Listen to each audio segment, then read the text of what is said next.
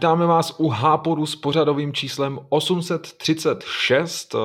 U mikrofonu tentokrát sedí Jakub Štěpánek, protože tady až Pepř odcestoval kam si do zahraničí, takže tentokrát jsem se posadil do toho moderátorského křesla já a budu to tady muset zmáknout. Naštěstí mám tady velkou posilu.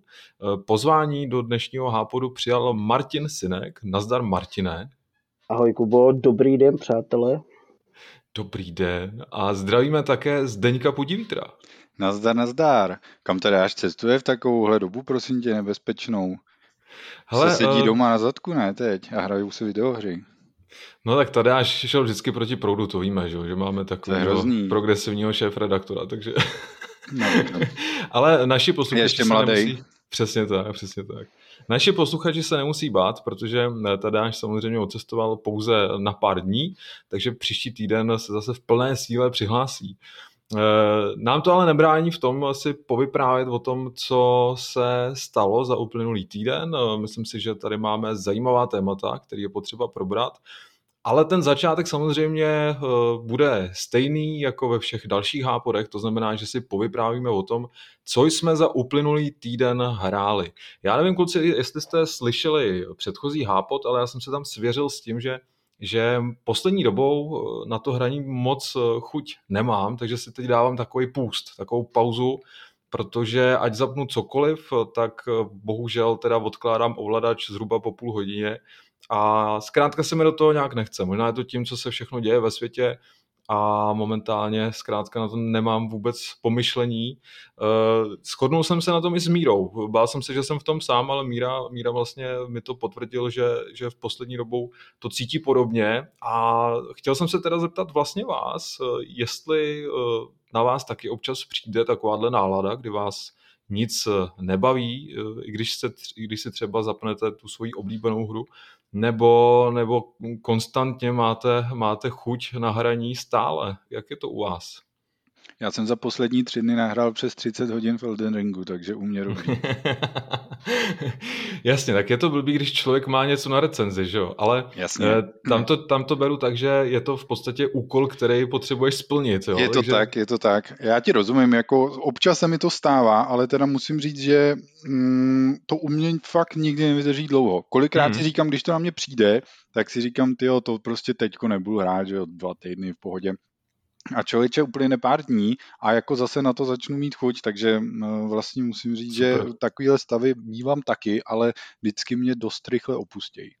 Já teda musím dodat, že, že u mě to trvá většinou, já nevím, třeba dva týdny, tři týdny, maximálně měsíc a, a pak, se to, pak se to vrátí ta nálada, takže, takže naštěstí jsem žádný dlouhý období neměl. Jak to máš ty, Martine? No, u mě je to hrozně, hrozně podobné. Já taky takové stavy mývám, obzvlášť vlastně teďka, kdy ta situace vlastně je taková, jaká je. Já nerad bych jako samozřejmě o tom mluvil, protože to mluví teďka každý a hmm. všichni jsou plní prostě ta atmosféra tomu prostě ne, nepřispívá, ale jako u mě, u mě prostě se teďka dlouhodobě projevuje, že já jsem úplně přestal mít chuť na ty, na ty hry, na u kterých jsem trávil teďka takovou tu covidovou dobu, ty poslední dva roky. A popravdě jako můžu ti říct, že jsem asi teďka měsíc, možná, možná měsíc a půl nezapl třeba vůbec Warzone, který jako jsem opravdu jako dva roky poctivě každý den opravdu na ostrově jsme trávili jako hromady a hromady času. Tam to ale možná souvisí s tím, v jakém je ta hra stavu, ne?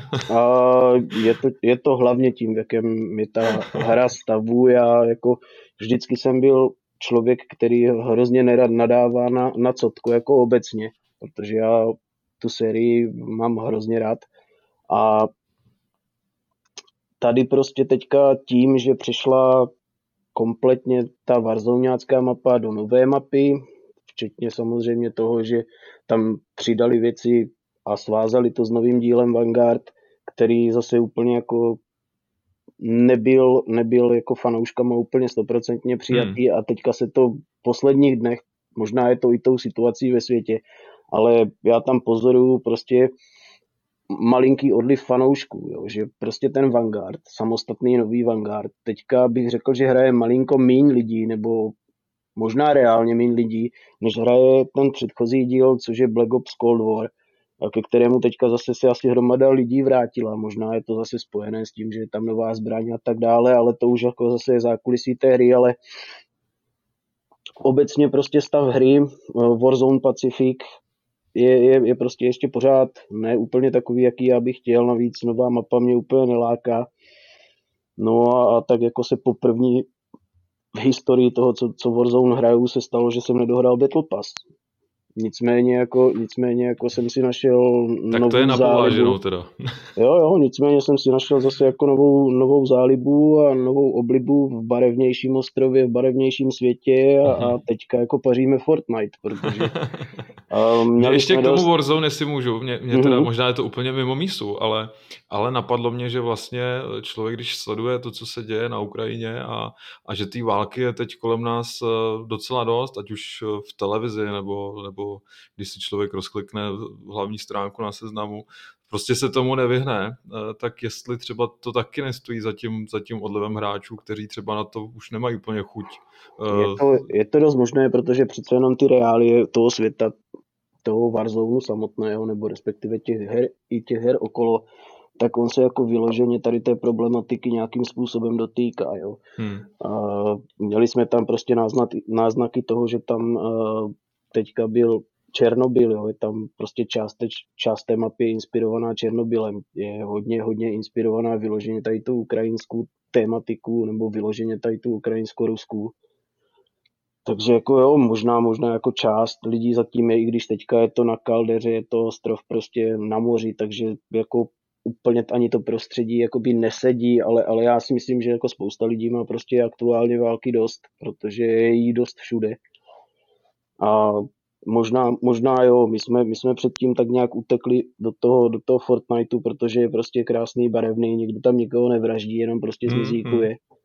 Jo, máš tam prostě postavy de facto z jakéhokoliv univerza, na jaké si vzpomeneš, jak, že si tam každý najde prostě to, to svoje oblíbené. Já jsem teďka nedávno jsem si tam vzal ve Fortniteu ten bundle Uncharted, který je, je teda skvělý. No a spousta teda kluků, s kterými jsme hráli i ten Warzone, tak taky jsme plynule přešli na ten Fortnite, protože fakt jsme chtěli nějaký oddech a ten Fortnite hmm. je prostě oddechový oproti, oproti Warzone, kde prostě ve skvodu řežeš a řežeš a prostě try hard, try hard. A tady ten Fortnite je prostě takový oddechový, splníš si všechny ty postranní úkoly, projdeš si mapu, otevřeš si to všechno v klidu a, a jako teďka poprvé fakt jako v historii já jsem teďka, teďka mám vlastně ve Fortniteu vystřílené úplně všechno, splněné všechno, co vlastně jde. Jo, mám, já nevím, skoro level 200. No a pak se podívám jako na ten Warzone, který byl jako do té doby jako úplně to nejvíc, tak tam jako nemám splněný Battle Pass a jako nová sezóna už je tady a já jsem prakticky ještě pořádně ani nehrál. Takže jako tolik asi k Warzone a jako ke zklamání z toho, jak ta, jak ta hra vlastně vypadá a dopadá a na to ještě samozřejmě dopadá to, že Microsoft si prostě jenom tak koupí jako Activision Blizzard, což já jako PlayStation nějak hrozně jako těžce, těžce zkousávám. Plakal jsi? A, skoro jo, skoro jo, ale, ale jako to je tak je další taková rána nevím, prostě a poslední dobou se to docela sere, když nad tím tak přemýšlím, no ale... Samý podpásovky, Jo, jo, ale, ale přesto, přesto jako tady to hraní je pořád jako útěk od té reality, od té jako každodennosti, od té jako fakt reálné věci a já jako hry pořád mám hrozně rád, přestože už mě teda tahne na 50. Takže... Ale to, to s tebou souhlasím, já když jsem měl třeba těžší období, eh, tak eh, si pamatuju, že tenkrát mě hry docela zachraňovaly, jo? Že, že opravdu člověk má třeba nějaký problém, tak na ně pořád myslí a, a ta videohra tě donutí to vyblokovat a myslet na něco jiného. V tomhle, no, v tomhle fungují hry naprosto skvěle. Hm, já, tak, tak bych to asi úplně, úplně řekl, no, ale jako ještě teďka bych radši předal zase chvilku slovo Zdenkovi a pak já to když tak ještě dořeším. Děkuji Martine, já jsem stihnul akorát dojít večeři, takže perfektní načasování. tak, uh, já nevím, k tomu, k tomu, jak to máme s herníma pauzama, už jsme se pobavili. K válce já se vyjadřovat vůbec nechci, takže můžeme klidně přejít k tomu eh, našemu tradičnímu tématu, co jsme hráli, nebo máš tam ještě něco, Kubo, v záloze? Určitě, klidně můžeš začít. Vytáhni, vytáhni ten seznam eh, těch svých 50 her. Ale můj seznam teď čítá vlastně dvě položky, když nebudu počítat to, že se furt vracím k pomalu, pomalu k Forze a k Hitmanovi, kterýmu se vracím hodně pomalu teda, až mě to trošku mrzí, ale uh, tam toho obsahuje zkrátka tak strašně obrovské množství, že uh, k tomu přistupuju pomaličku, polehoučku a uvidím, uvidím kam, kam dojdu, tam dojdu prostě. Nebudu to lámat přes koleno, protože kdybych to hrál najednou, za prvý vím, že by mě ta hra tolik nebavila a za druhý v tom jako nechci nechat 100 hodin v kuse. Takže eh, když se eh, přesunu, přesunu k té první hře, tak tou je Sifu, co se kterou mám jako fantastický zážitky, protože jsem za prvý tušil předem, že to bude fakt dobrá hra, že to bude až takhle dobrá hra, jsem možná tušil taky, ale bylo fajn si to potvrdit. Hmm. A za druhý, to bylo po dlouhý, dlouhý, dlouhý době, co jsem hrál něco na PC, s čímž prostě byl jako spojený úplně jako zase, zase fantastický, jako uh, fantastický trable, se který, který jsem jako dávno nepřišel do styku. Takže A jsem... předpokládám, že jsi hrál na gamepadu. Hrál jsem na gamepadu, zapojil jsem to do televize, všechno to, jako jsem to udělal takový konzolový setup, ale prostě předcházelo tomu asi, no přes hodinu mi to určitě zabralo, jako než jsem nainstaloval všechny ovladače a prostě věci, které to potřebovalo, protože na tom notebooku, na kterém jsem hrál, se jako nikdy žádná hra nespustila, jo, takže prostě tam nebyly vůbec ty věci, které ty hry jako potřebují, takže to jsem jako naštěstí věděl a nikde jsem se jako vyloženě nezasek, ale je pravda, že prostě jsem vlastně zapnul ten Epic Game Launcher a teď jsem, teď jsem než jsem teda, nej, nejdřív jsem se musel vytvořit teda účet, že jo, a to, tak jsem si tam aktivoval tu hru. No ale prostě najednou uh, jsem si říkal, ale tady asi nebudou prostě nejnovější drivery na grafiku, tak jsem to prostě všechno postahoval. A teď během té instalace. Vždycky to popelo kousek a pak mi to oznámilo zásek, nemáte ještě tohle a nemáte ještě tohle a nemáte ještě tohle a furt mi to tam spalo další prostě věci, které samozřejmě pro ty hry jsou jako standardní a když prostě hraješ běžně, tak určitě tohle nemusí samozřejmě řešit eh, pravidelně, ale jak to pro mě byla jednorázová akce, tak jsem to tak jsem eh, tak jsem zkrátka se s tím, s tím musel chvíli trápit, potom se ta hra prostě různě rozsypávala v prvních chvílích a takhle. Musel jsem si trošku poladit to, eh, poladit eh, to rozlišení správní a takhle. No a hlavně, což na konzolích nikdy nemusíš moc řešit, teda teď už žijem v době, kdy máš aspoň nějaký grafický a performance režim, ale všechny jsou tak nějak často jako vyladěný, tak jsem musel nastavovat tu úroveň grafiky, že? Což samozřejmě eh, na to nejsem úplně zvyklý, ne, že bych se v těch nastaveních úplně ztrácel, ale bylo mi jasný, že si budu muset prostě někde vytáhnout nějaký eh, FPS counter, abych prostě viděl teda, jestli ten frame rate je stabilní nebo není. Mm-hmm. Takže jsem byl překvapený, že vlastně Windows mají v sobě nějaký Xbox jako game bar nebo co to je, kde si můžeš teda připíchnout na obrazovku ten, to počítadlo těch FPS co je teda úplně z druhé strany, teda když už jsme u toho Microsoftího propojení, tak uh, Xboxový ovladač eh, má tlačítko na dělání screenshotů, který není teda funkční ve Windows 10, což jako tomu úplně nerozumím, takže jsem si screenshoty jako dělal vole na klávesnici print prostě musel, protože jsem, musel jsem si vzít ten notebook k sobě, že jo, a to prostě se s tím nějak popasovat. Hledal jsem to prostě na netu, jako fakt to nefunguje, není to jako nějak moje neznalost, prej to prostě není. Takže to je jak, jako docela zvláštní. No a tak se Líbí konečně... se mi, že, že ty si vlastně o Sifu napsal, že je to hra o trpělivosti, takže tu ta trpělivost odrážela i v tom nastavení. Hele, uh, za, začátky byly trpké, ale uh, samozřejmě recenze tohle to jakkoliv nereflektuje. Já jsem se snažil jako být připravený na to, že to nebude úplně hladký, takže jsem, uh, ani mě to moc jako nenaštvalo, spíš jsem, spíš, uh, vlastně jsem si to jako docela užil vzhledem k tomu, že jsem se s tím, myslím, popasoval dobře, že jsem fakt jako tam tam nějak teda nadspal ten FPS counter, nějak jsem to pošteloval tu grafiku, aby to v těch 60 fps prostě běželo. Notebook je jako moderní, takže a Sifu hra nenáročná, takže si to jako spolu docela potykalo, i když prostě to nemá ani dedikovanou grafiku, ale ono fakt na, ta, na takovouhle v uvozovkách říčku to prostě stačilo na nějaký Full HD a prostě nižší detaily, takže, takže jsem to to, takže jsem, jsem to tam rozjel. Notebook jsem dal na chladící podložku, kterou jsem někde vyhrabal, kterou jsem nepoužil dlouho, protože jsem u toho seděl prostě první den asi 10 hodin, tak jsem ho tam nechtěl uvařit. To. Hele, bylo to zkom kompromisama, ale prostě, když Martinovi selhal počítač, musel jsem zasáhnout a myslím si, že to dopadlo super. Eh, stejně jako ta hra, protože mě to fakt bavilo, bylo to super, akorát jsem teda fakt s tou byl utahaný a říkal jsem si, kdy už konečně přijde ten recenzní klíč na Elden Ring, abych si mohl trošku odpočinout. protože ten první den, ono jak to, hele, Martin to má, to je, to je profík, že jo, to je jasný, no, nevím, jak to máš no. ty, Kubo, ale, ale prostě já, když hraju Mortal Kombat nebo podobně, prostě jakýkoliv bojovky, já vím, že nemá smysl tam ty tlačítka mačkat jak zběsilej, prostě, že to jako musíš mít zažitý, musíš v tom mít nějaký cit a musíš být přesný, jo. Ale prostě i v tom Sifu ty komba prostě tisíckrát jsem radši máčknul tu tlačítko, abych fakt teda ten finisher prostě dodělal ta postava, že jo, aby náhodou se nestalo, že dostanu ránu, kterou jsem nechtěl. Takže fakt jsem úplně necítil ruce po tom prvním dní, tak to bylo jako v tomhle směru taky docela, docela masakr.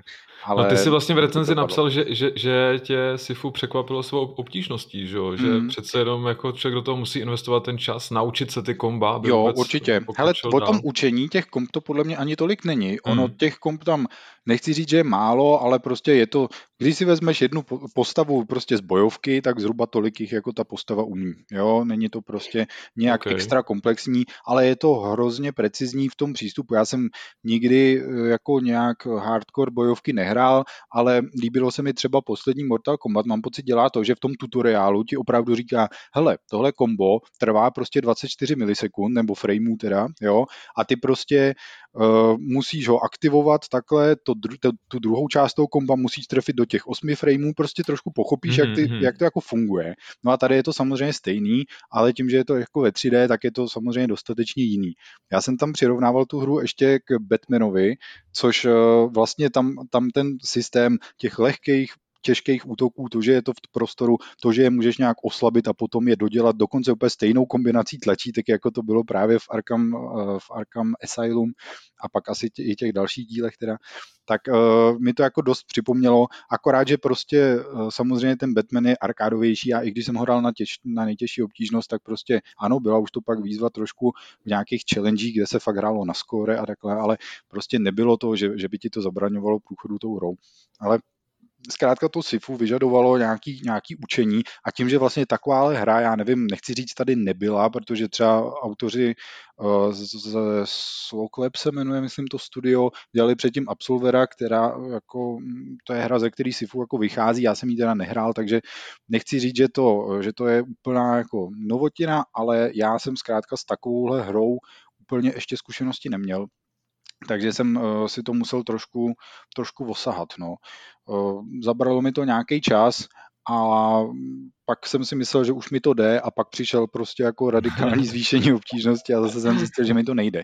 Docela mě potěšilo, že jsem eh, četl na webu, že s tím měli jako i ostatní lidi problém, že to není, není jakoby jenom, jenom u mě, že tam vlastně u toho druhého boss fightu, ta hra má jako pět oblastí, ve kterých se pohybujete, nebo pět, pět map, řekněme, a u toho druhého boss fightu opravdu ta obtížnost vzroste radikálně. A dostat se přes něj mi zabralo uh, prostě, já bych tu hru rozdělil v podstatě, já nevím, do čtyřech částí. Jo. Polovinu nebo dvě ty čtvrtiny mě zabralo veškerý, veškerý obsah který ta hra nabízí, kromě toho, že mi čtvrtinu zabralo grandění druhého bose a čtvrtinu času grandění finálního bose. Jo? Protože prostě tyhle ty dva jako spajky prostě v té obtížnosti pro mě byly jako obrovský. Jo? Zatímco třeba třetí a čtvrtý boss byly celkem v pohodě, dalo se to prostě naučit, tak třeba konkrétně u toho pátého, když jsem byl, tak jsem si říkal, ty vole, jako jestli to za to fakt stojí, protože tam jsem dostával teda neuvěřitelně. A zase stejně, jak to takovýchhle případech bývá, tak prostě pokud se vrátíš na začátek, tak potom prostě nemusíš umřít ani jednou v některých těch prvních lokacích, protože prostě fakt tě ta hra vycepovala. No. Což je vlastně něco, co má s promovkama, třeba když už jsme se dotkli toho Elden Ringu společný, protože prostě máš tam tu odměnu za to, že ses něco naučil. A ta hra nějak nepodvádí, prostě má své pravidla, dodržuje je dobře, myslím si, že to není jako o štěstí nebo něco, je to prostě o tom se to naučit a to mám rád. No, na jak dlouho to vyjde, Sifu? Hele, tady si myslím, že to je opravdu hodně, hodně individuální. Já, jak ty hry procházím fakt poctivějíc, tak jsem se vracel do těch předchozích arén, abych tam třeba vyzbírával nějaký věci ještě, ale, ale nějak jsem to nepřeháněl a přesto jsem v té hře nechal skoro 20 hodin, ale třeba mám ohlasy jako od uh, kamaráda, který je teda velký fanoušek Souls her, což uh, ti tady podle mě pomůže především v tom, že máš prostě ten postřeh, jinak ta hra jako se Souls hrama nemá zas nic moc společného, ale ten tu hru dokázal dohrát za 8 hodin. Takže si myslím, že to je jako velice jako individuální v tom, jak ti ta hra sedne. Já teda se musím přiznat, že uh, jsem až do toho finálního boss fightu, kde fakt musíš, tak jsem té hře úplně jako stoprocentně nerozuměl. Že jsem prostě především těm úhybným manévrům a dokonce jsem to pak čet jako na webu ještě někde eh, v nějaký tutoriál, tutoriálové části, prostě 10 hm, typů, jak, eh, jako co, co byste si měli dát eh, pozor v SIFu, tak jsem, tak jsem si potvrdil, že tam je fakt jedna část, kterou ti ta hra úplně jako nevysvětlí. Ty totiž můžeš, jak je to ve 3D prostoru, uhybat, přidržen, držíš tlačítko pro blok a ty můžeš analogovou páčkou se uhybat doleva, doprava, nahoru mm-hmm. a mhm. dolu. A ta hra v tutoriálu ti ukáže jenom, že můžeš nahoru a dolu. To, že doleva, doprava, jakoby můžeš se uhybat, to ti ta hra nikde explicitně neřekne. Ani když vlezeš do nastavení ovládání, tak to tam prostě není. Tam je tlačítko pro blok, a že s ním můžeš hýbat do strany, to ti neřekne vůbec. Ale v tutoriálu to je, že nahoru a dolů, jakoby, tak jsem si říkal, že jo, tam jsou, já nevím, dostaneš prostě ránu pěstí, tak se skrčíš, jo, tím se jí vyhneš. Dostaneš sklus, který tě chce prostě podkopnout nohy, tak vyskočíš. Jo, to je to nahoru a dolů. Ale že prostě to jde i doleva doprava mi dlouhou dobu nedocházelo, ačkoliv prostě jsem si toho jako mohl všimnout, když jsem tam tou páčkou prostě matlal a při tom druhém boss fightu jsem si jako už říkal, že to je nějaký divný, ale ono jak vlastně každá ta animace není úplně stejná a aby to bylo variabilní a trošku přirozený, jo, tak jsem si říkal, no tak to je jenom třeba jiná animace toho skrčení, prostě to, jak se vyhnul do strany nebo takhle. Tak Jsi jsem říkal, prostě... nějak mi to tady glitchuje, ale... No, to bylo to jako nějaký, nějaký, prostě divný.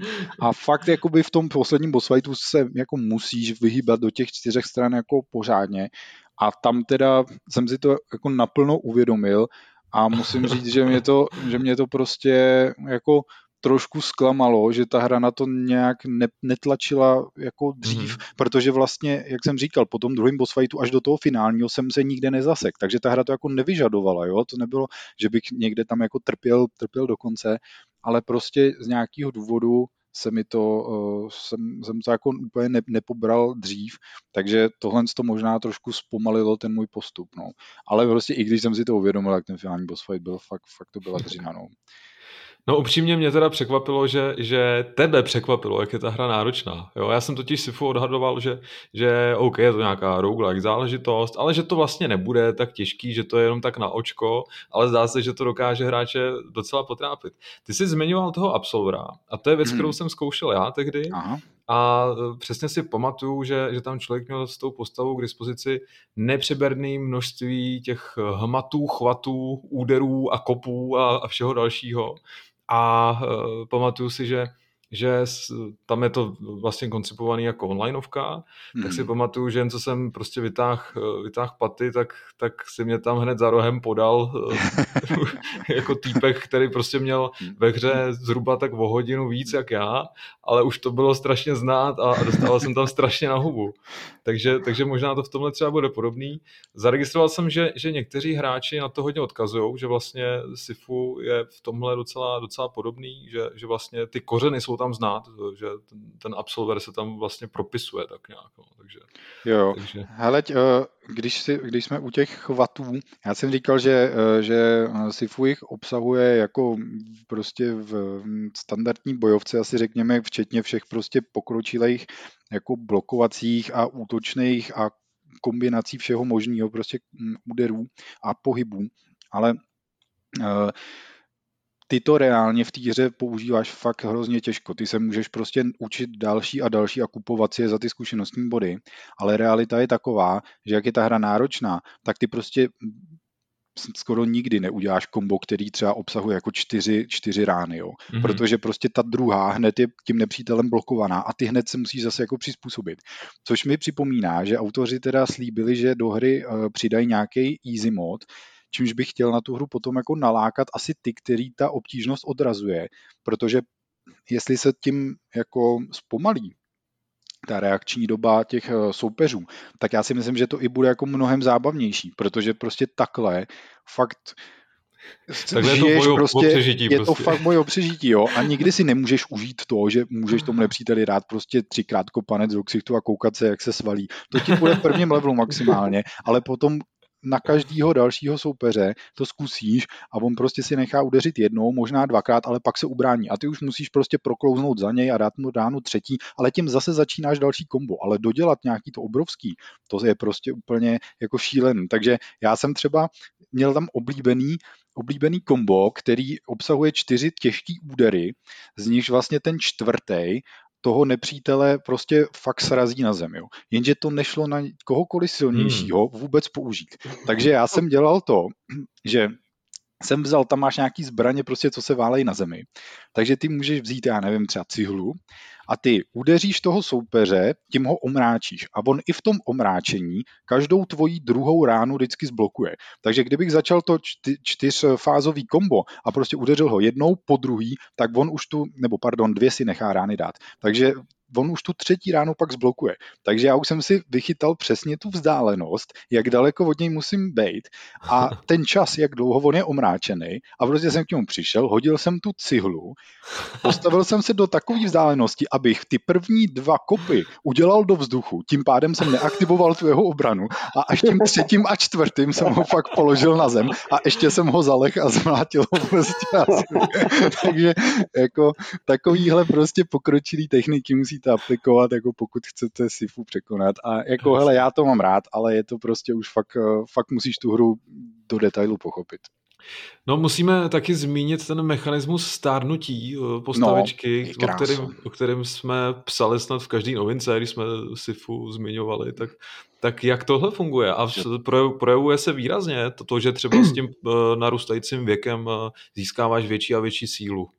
Uh, Začnu od konce, moc se to neprojevuje. Máš maličko větší damage, řekněme prostě, tam se to škáluje, že od 20 do 40 let máš nějaký poměr síly a životů, od 40 do 60 nějaký a od 60 vejš jako třetí. Jo? Takže máš prostě na konci, řekněme třeba o 20% méně životů a o 20% větší sílu. Moc to znát zkrátka není ale ten mechanismus je prostě geniální, proč tím hmm. žádná hra jako nepřišla dřív.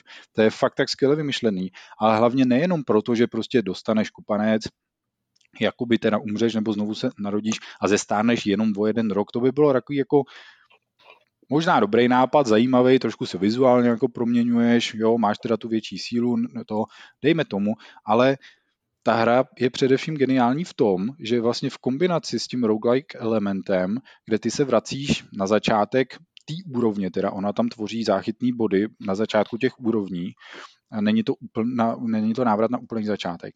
Ale ty prostě, eh, když se někde zasekneš, tak ta hra to penalizuje tím, že stáneš jako mnohem rychleji, což je fakt skvělý. Mm-hmm. Že prostě uh, nemáš vlastně, ty umřeš uh, jako definitivně, když je ti přes, sedm, když je ti přes 70 let a umřeš té chvíli, tak prostě ta hra končí.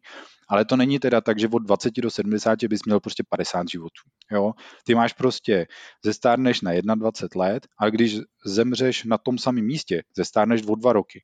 Mm-hmm. A když tam zemřeš znova, zestáneš o tři roky. Ale když zase mhm. překonáš nějakého silnějšího soupeře, tak to počítadlo, jako, který ti přidává ty roky, se zase sníží. Takže to je fakt jako skvělý.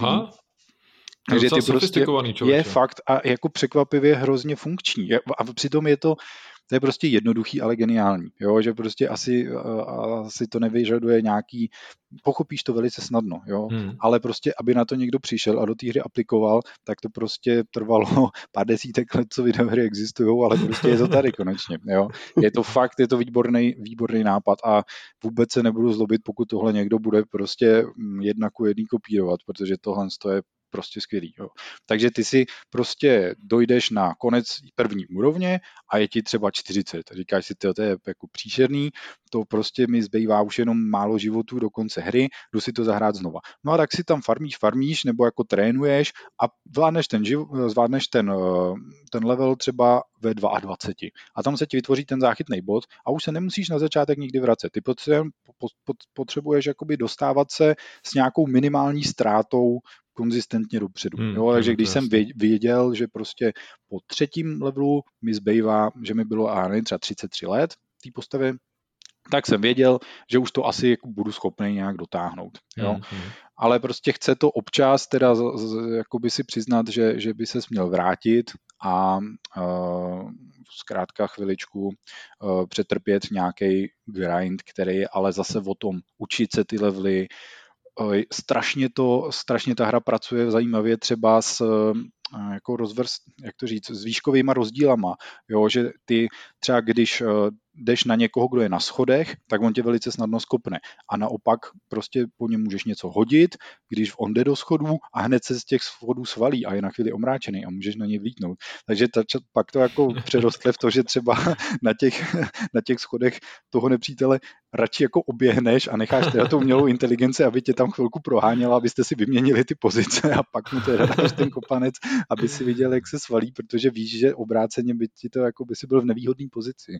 Takže to... no, no, často seš asi proti přesile, že jo? takže je potřeba využívat prostředí a třeba si kouskovat je, ty určitě, partičky, víš? Určitě, přesně tak. Rozdělit si ty nepřátelé, to je základ, potom vidíš, že jsou různě silní, takže třeba začít od těch nejslabších, aby se jich co nejrychleji zbavil a nestál proti takový přesile.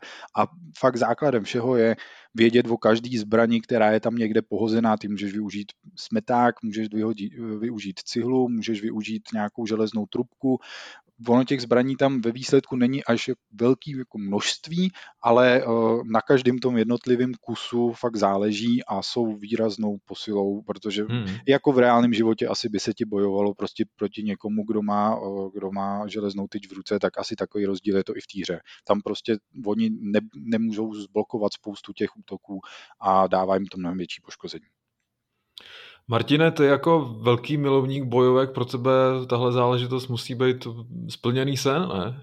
Já popravdě, abych se přiznal, tak jsem to nehrál, nemohl jsem to hrát, protože mě v té době, jak říkal tady Zdeněk před chvilkou, tak mě jako vyplivl počítač, který mě teda s velkou pompou dneska vrátili, takže je to super. Konečně, konečně teda jsem zase naplno si všechno vyladil a teďka... Prostě nainstaloval ty ovladače všechny. Martin měl dneska instalační den. a, tak, a tak ono to zase nebylo tak strašné, zabralo mě to asi dvě hodinky, než se to všechno jako dalo do rychtyků, ale dobrý počítač funguje, takže můžu tady s vámi v klídku mluvit a, a, a a na Sifu se chystáš teprve? Na Sifu chtěl bych si to, chtěl bych si to jako určitě někdy zahrát, teďka jako v dohledné době, ale to určitě neplánuju, ale teda musím se přiznat, že jsem teda několik možná desítek videí viděl na YouTube, ale spíš mě jako překvapuje mm, komunita kolem Sifu a, a hlavně ta moderská komunita hmm. kolem Sifu. Už jsem viděl jako Johna Vicka a viděl jsem jako Spidermana a různé další John Wick tam patří, to je jasný. No, no, no. A viděl jsem tam třeba jako úplně to překopali, překopali a vypadá to jak zátah, zátah s Iko Uweisem, takže úplně jako meze, meze se asi nekladou a jako už tam můžeš hrát za uh, Husus Untitled Goose Game. mm, to jsem neviděl zatím, ale, ale doufám, že to jako brzo, brzo přibude. Ale jako má, mám teda určitě v plánu si to zahrát, nicméně jako kdy to bude, ještě netuším a určitě si to hraju teda s nějakýma modama, které si k tomu jako dodatečně pak dotahám, protože to fakt teďka, když jsem viděl jenom, jenom z kraje těch pár věcí, které s tím ta moderská komunita dokázala udělat, tak je to super. No. Ale nicméně já teďka za poslední týdny, tady asi já nevím, čtyři nejdůležitější hry, co jsem hrál, tak krom, všeho, krom toho, že hraju taky Elden Ring, a o tom určitě si ještě pokecáme dost, tak uh, hlavně King of Fighters 15, což je jako nový díl dlouholeté bojovky od SNKčka. Doufám, že tady teďka v následujících dnech by měla být recenze. A je to hlavně hra od mé asi nejmilovanější jakoby herní firmy, která se mnou vlastně jakoby mm, celý život tady ta firma mě doprovází a dává mě ty hry, které já mám hrozně rád. Zadarmo. A, vlastně, a zadarmo ne, ale, ale já jim je jako hrozně milé rád zaplatím i několikrát, protože jako to jsou fakt záležitosti, které nestárnou a i, i když jako i za, ty, za těch třeba 20, 25, 30 let ty hry vypadají pořád stejně, ale hlavně jsou pořád stejně zábavné a pořád se hrozně dobře jakoby hrajou. A já rád, já mám hrozně rád jakoby tu jejich tvorbu, ať už jsou to tady ty bojovky, anebo jako třeba Metal Slug a další, další tady ty podobné záležitosti. Takže, takže King of Fighters 15, zase jako skvělá bojovka, do začátku tam máš prostě skoro 40 postav, což je paráda. Hra, bojuješ tam v týmech 3 na 3 nebo 1 versus 1, záleží, jak si to zvolíš.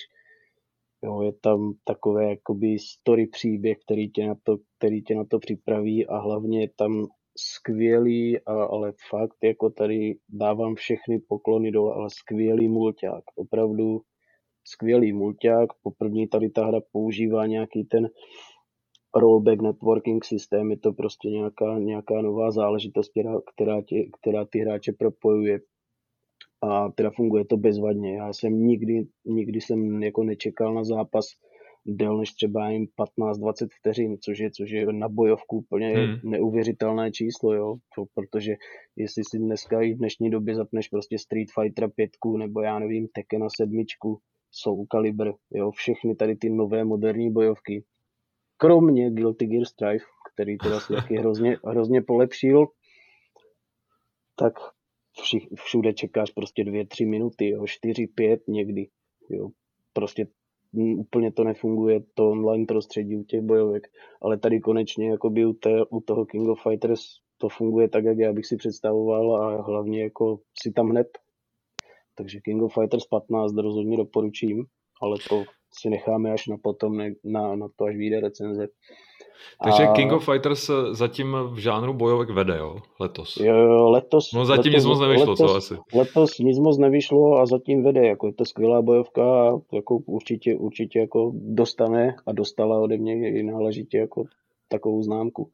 A... Bude mít letos nějakého vyzývatele slušného?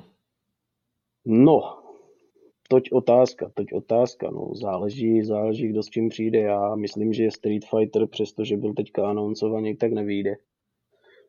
A pokud by vyšel, tak bude muset být skvělý, bude muset ukázat vlastně celé komunitě, že pětka byl prostě omyl při startu a, a pak až ta následná péče z ní udělala vlastně Street Fightera takového, jak, jakým je dneska, no, ale ale jako mají, sami si nasadili laťku a teďka hlavně Guilty Gear Strive je prostě bojovka, která překonala v svůj žánr a jako myslím si, myslím si i dneska jako po tom zhruba roce, co ta, co ta hra je venku, tak je to jedna úplně z nejlepších bojovek všech dob hmm. pro mě, pro mě opravdu jako všech dob a myslím si, že takový pokrok bude muset ukázat jako i, i, i nový Street Fighter a jestli ho neukáže, tak to bude bída. Jo, takže pořád to bude prostě Street Fighter, ale, ale uvidím. Já sám se hrozně nechám rád překvapit a byl bych hrozně rád a to určitě jako letos nebude, ale doufám, že se toho dočkám, že mě, že mě Sega oznámí nového Virtua Fightera, re, regulérní pokračování Virtua Fightera, na které já jako velký fanoušek tady té série čekám už hodně dlouho a teďka po, naposledy, co nám vydali ten Final Showdown, tak tam je, jako se ukazuje, že ta značka má obrovský potenciál a jako doufám, že nový díl teda nám letos aspoň oznámí. No a Martine, musím se tě ještě zeptat, když tě tady máme takhle, protože uh, proběhla vlastně čtenářská invaze, kde se taky hlasovalo v žánru bojovek. Co říkáš na ty výsledky? Um, myslím si, že lidi úplně neví, co jsou bojovky. Takže to je, to, to, ne, tak musíme, musíme připomenout, že jsme to, že jsme to spojovali, že, že jsme tam... Jo, určitě, určitě. Já, já ty, to ty žánry trošku mixovali, jo. Takže to tuším to... vyhrál Asterix a Obelix, že... ano. A to... Co říkáš na Asterix a Obelixe? Hrál jsem, hrál jsem na Switchi. A jako nic, nic zásadního. Nic zásadního. To je, prostě, to je diplomat. Jo. já nevím. A, asi Lidl, Lidl košík nebo Penny Market nebo tak něco. Prostě tam, kdybych to našel v koši v Albertu, tak možná bych to, koup, možná bych to koupil jako dítěti, ale, ale jako, OK, no. Ale Dobrý, pojďme jako dál, to bylo takový chápu, stejně tak, to, stejně tak to mohli vyhrát Šmoulové. No, no máš tam ještě, ještě jednu zajímavou hru, eh, jo, jo, a o které jsme a... teď taky docela často psali. Báli jsme se, jestli vůbec vyjde v dohledné době a nakonec se vše podařilo. A to je Shadow Warrior 3. Yes. Je to skvělé, je to nářez, je to úžasné a jako po včerejším večeru to vychválím úplně do nebes, protože je to fakt totální bomba. Já jsem to vůbec nečekal. Je to old school, je to rychlé, je to krásné a je to hlavně, má to skvělý level design a hlavně nápad. Ono to hrozně kopíruje od Doomu Eternal. Já ale, jsem to chtěl ale, zmínit, že vlastně se o tom mluví, to je, že to je vlastně vykrádačka Duma, že jo, v podstatě. Um, není, není to vykrádačka Duma, není to vykrádačka Duma hlavně kvůli tomu, jak se tam střílí, jak se chovají nepřátelé a, mm. jak, mhm. a jak jsou využité jakoby palné zbraně tady, tady v tom Shadow Warrioru protože Eternal je, je prostě teďka etalon tady té podobné zábavy, nic, nic lepšího, prostě si myslím, že hodně dlouho nevíde a tady ten Shadow Warrior 3 je tomu hodně blízko a zatraceně blízko a je hrozně skvělý. To je jak prostě sedneš si na tobogán a ta jízda z tobogánu prostě nikdy neskončí. A pořád jedeš v hrozné rychlosti, prostě sekáš, střílíš, skáčeš prostě na grappling hooku trháš nepřátele na, na cucky a, a ještě se jim to vysmíváš a postava prostě u toho jako permanentně hláškuje, ta prostě nezavře hubu. Lou Wang je, je neuvěřitelný hláškař a když ti zaspívá Spidermana, tak jako si prostě cvrkneš do trenek, jako těch odkazů, co on tam jako nahláškuje, je hrozná, hrozná jako morda. Je to fakt, fakt jako špičková, špičková FPSka ze staré školy, a jako hrozně se divím tomu, že takováto, takováto hra teďka jako v takovéto době vychází, protože já bych řekl, že takováto hra mohla být tak jako před pěti, šesti rokama naposledy a teďka už jako nic dál, ale toto je fakt skvělé. Je fakt... Narážíš teď na tu hyperkorektní dobu, ve které žijeme. No přesně, no přesně. Hmm. Jo, přesně. Tady, Takže tady, potoky krve a... Tady, tady prostě se nikdo s nikým nese a Martin, jsi taky korektní, ale přehnaně. No, tak jasně. Dneska, dneska, jsem řek, dneska jsem si řekl, že budu hodný na tebe Kubu a hodný na tebe Zdeňku, takže nebudu říkat žádné zprosté slova a Shadow Warrior je kurevsky dobrý.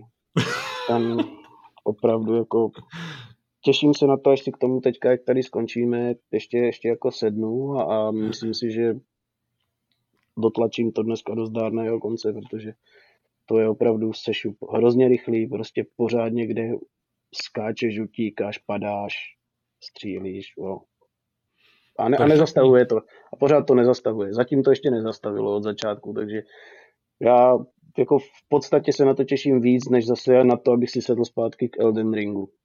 Takže, takže toť teďka moje nejdůležitější hry za poslední dny a, a jako těším se na další. Paráda. No pojďme k tomu Elden Ringu. Zatím jsme kolem něj našlapovali po špičkách, ale bez sporu je to ta nejdůležitější věc eh, posledních dnů. Přece jenom pozbírala ultimátní známky eh, od recenzentů a dokonce trhla nějaký rekordy. Eh, na některých agregátech se dokonce umístila úplně na tom prvním místě. Takže, takže rozhodně jsem zvědavý na váš názor, kluci. Kdo začne? Možná dáme slovo, slovo Zdeňkovi, který uh, má nahrá, nahráno něco víc a Martina, ty asi doplníš potom. Určitě. Dobře, tak já začnu. Nejlepší hra na světě to asi nebude. Ale je to Máš hrozně dobrá pravdu, Zdeňku. Ale je to hrozně dobrá hra. Eh, pro kontext uvedu, eh, už jsem to tady možná vlastně říkal, eh, už jsme asi natáčeli, když jsem říkal, že jsem tam nechal přes 30 hodin během posledních třech dnů, takže teď to bylo moje takové jako zaměstnání na full time. Teď to trošku, trošku opadne, protože taky mám nějaké civilní zaměstnání, ale rád jsem tam ty tři dny strávil. Tebe neživý hrej. Hele, Elden Ring, kde začít? Za prvý mohli bychom tomu říkat Dark Souls 4. To jako, to jako bychom mohli ustanovit hned na začátku, protože Máš jako pravdu, člověk, Zdeníku. který má tu trilogii odehranou, tak uh, ta hra je opravdu přiznaně postavená na základech Dark Souls. Hmm. Což je pro mě docela pozitivum, protože já Dark Souls mám, mám moc rád. Uh, vlastně to pro mě je příjemný vzpomínání na starý časy, protože od té trojky, co jsem jí hrál naposledy, kolik to může být let, tyjo, možná třeba čtyři, pět, jo. Mm. Takže plně v klidu jako snesu další, další Dark Souls. A já vlastně nevím, odkaď to úplně vypíchnout. Uh, ta hra je obrovská, je hrozně návyková pro mě, je hrozně povědomá, je občas krásná, občas směšně nedotažená, mm-hmm. ale já asi, asi začnu prostě od té hratelnosti, protože já jsem přemýšlel nad tím, kdy jsem naposledy dokázal jednu hru takhle intenzivně hrát a ne jako z donucení kvůli recenzi, ale prostě vydržel bych u ní takhle, i kdybych eh, nad sebou prostě žádný deadline neměl. Já ho teda nějak extra nehrotím vzhledem k tomu, jak strašně, ta, jak strašně pozdě se k nám ta hra dostala, takže samozřejmě ten eh, kouzelný moment, kdy jsme to mohli mít eh, na embargo dávno, dávno neuplynul a byl pro nás nereálný, ale já jsem prostě u toho teď proseděl ty tři dny a opravdu jsem odcházel od té konzole s tím, že bych jako už měl jít spát, jako ne, že bych byl unavený, nebo ne, že bych chtěl, ale prostě jako asi dává trošku rozum, že bych nikdy měl jít spát a že bych eh, prostě to mohl na chvíli odložit.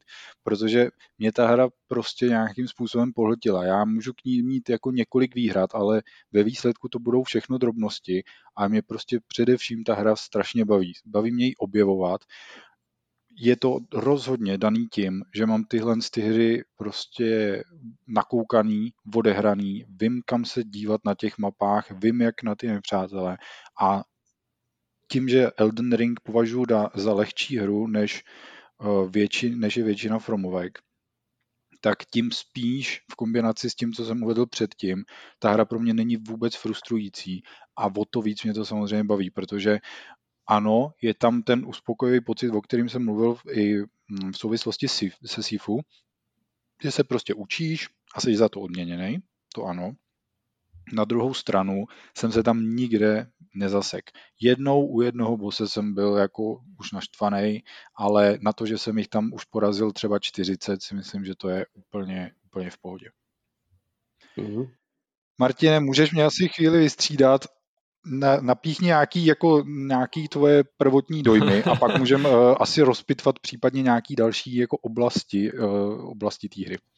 No já to mám hodně podobné, Zdenku, protože já zase jsem z toho opačného tábora, kdy spíš tady ty Fromovky a Soulsovky obecně moc nehraju. Nicméně Elden Ring jsem si koupil, koupil jsem si ho na day one, utratil jsem za něho poctivě těch 18 stovek a připomíná mě právě nejvíc Dark Souls 3.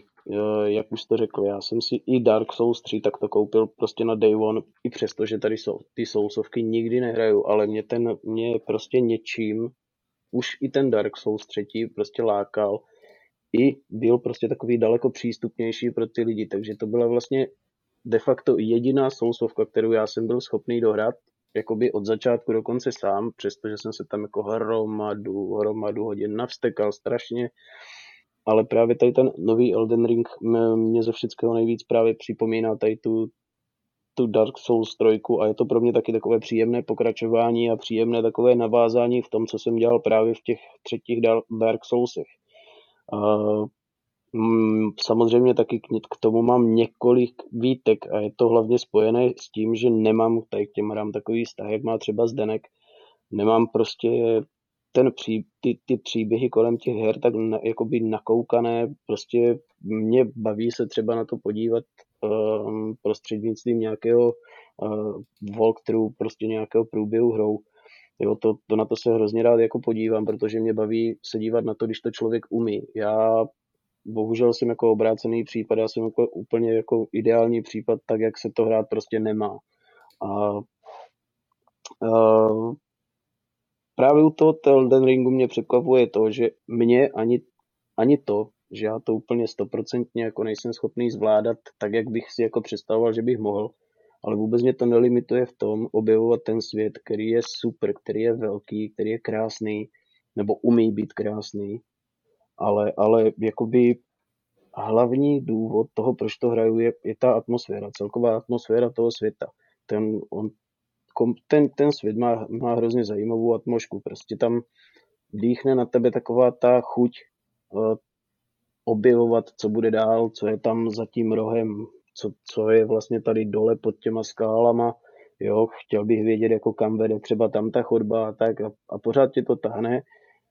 Chceš si, chceš si vlastně objevovat ty nové místa, ty nové záchytné body, chceš tam prostě trávit ten čas, jak říká Zdeněk. Já, pokud, já kdybych teďka neměl toho Shadow Warriora, tak nejspíš jako sedím u Elden Ringu a lámu si hlavu prostě s tím, jak někoho jako udolat a taky hrozně mě to baví, rád bych se k tomu jako zase vrátil, ale teďka jako mám trošku malinko jinou povinnost, jiné hry, které tady čekají na to, abych, abych si na nich vylámal zuby, ale nicméně ten Elden Ring jako hrozně, každý den se na to těším, každý den tam bych tam chtěl určitý čas strávit.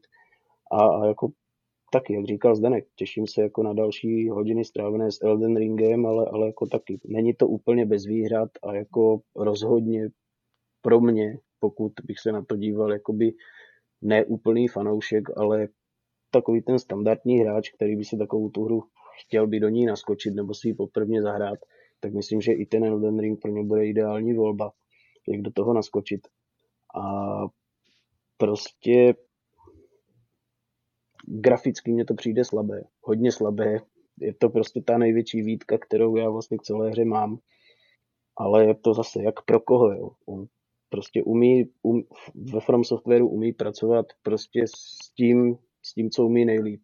Jo, prostě ta umí vytvořit komple, komplexní, strašně zajímavý, strašně zajímavé levely s perfektním level designem a s perfektní atmosférou. Jo, že toho nemá prostě tu lepší grafickou kvalitu, lepší grafické stvárnění, protože když se pak podívám na uh, remaster Demon Souls, tak jako uznale, uznale musím říct, že prostě ten Demon, Demon Souls je prostě o dva, o tři, o čtyři levely prostě jinde. Jo. Grafické, grafické podání Demon Souls a Elden Ringu je prostě nebe a dudy. Jo, ale tak ten... třeba příští rok kluci a holky z Blue Point Games eh, udělají uh, ten zase remaster, že jo? Byl by to nejlepší tak, prostě, ale zase chápu, proč to tak je, jo. Vychází to jak na staré, tak na nové generace konzolí, jo. Jako rozhodně, rozhodně to není nic, co fanoušky bude brzdit do toho, aby si to zahráli a je to, je to opravdu, to pro ně bude skvělé, tak jak říkal Zdeněk. OK, tak já mám asi už teda dvě témata, které bychom mohli asi maličko dál rozvíst. Za prvý teda si říkal, že tě hrozně baví to objevovat, což je uh, prostě zásluha toho level designu, jak už si to vlastně sám řekl. To je opravdu, to je prostě mistrovství, jak to dokázali, kolik toho dokázali takhle zajímavě vytvořit. Já uh, v týře, jak říkám, po těch 30 hodinách mám už nějak tu mapu odkrytou, tuším, že jsem tak v, v polovině takového poctivějšího průchodu. A těch dungeonů a uh, prostě i těch otevřenějších lokací jsem prošel už poměrně hodně. A já fakt, jak to už mám prostě naučený a vím kam kouknout, já si tam najdu přesně ty zkratky, já si tam najdu ty, uh, ty místa, kde můžeš ty nepřátele obejít, kde jim můžeš padnout dozad, ty místa, kde je ten skrytý předmět, kde je ta zbraň, kde je to brnění, kde je ten materiál, prostě k čím si vylepšíš tu zbraň. A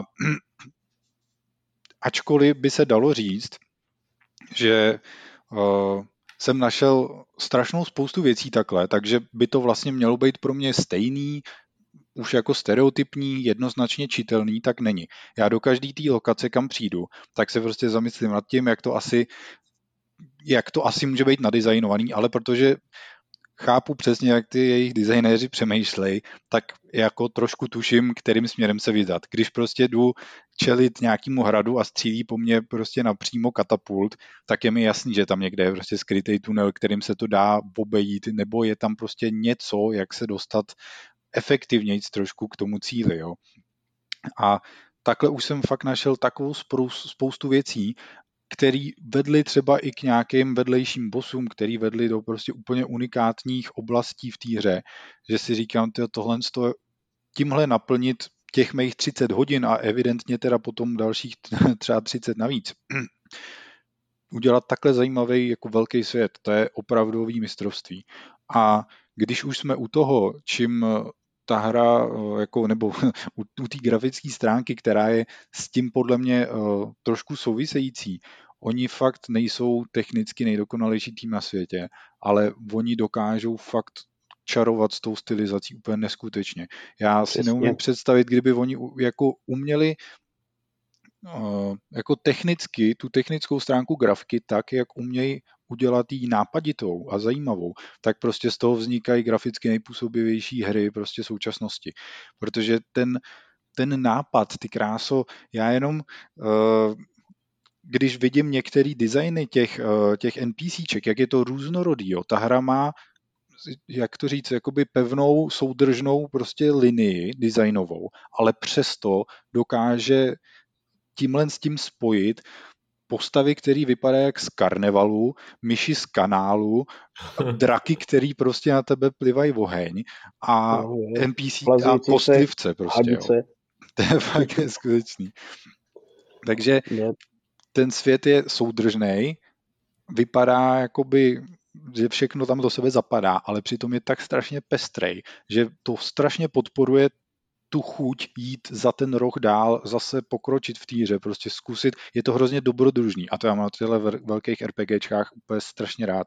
Málo kdy ti to dá nějaká hra, která trvá 20 hodin. Na to musíš no. opravdu u toho strávit ty desítky hodin, aby si měl fakt pocit té výpravy, kdy si prostě na začátku viděl toho draka a nesahal mu ani pokotníky a teď se tam za 20 hodin vrátíš a dáš ho na pět ran.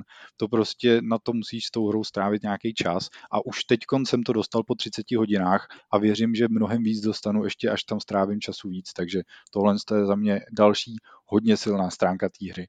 A z těch grafických libůstek musím říct, že teda nejslabší stránkou jsou za mě jednoznačně postavy. Ty jsou prostě, uh, jako řekneme, taky ty, uh, který mají připomínat lidi. Jo, samozřejmě nějaký stylizovaný prostě uh, nějaký ty kostlivci nebo ty designy bossů nebo postavy, které prostě vůbec lidi nepřipomínají. Jo, plácnu, jsou, vidíte z trailerů, je tam postava, která je prostě chodící hrnec, jako, jo, prostě, jo, jako příklad. Zkrátka, ale jakmile se tam někdo snaží opravdu vypadat jako člověk, tak eh, je vidět, že ta hra je nekonzistentní. A to není nějaká moje jako nějaký můj výmysl. Myslím si, že do téhle uh, míry už mám tu technickou stránku grafiky nakoukanou dostatečně. Není to prostě, že by se mi to nějak esteticky nelíbilo, ale opravdu třeba jako příklad uvedu, je tam prostě boss, vy tam máte cutscénu, je to přiblížený, vidíte ty detaily a tam prostě je jednoznačně vidět, že ta hra vznikala v nějakých fázích a prostě recykluje některé věci, nebo jim nebyla daná taková péče jako ostatním. Konkrétně jsou to právě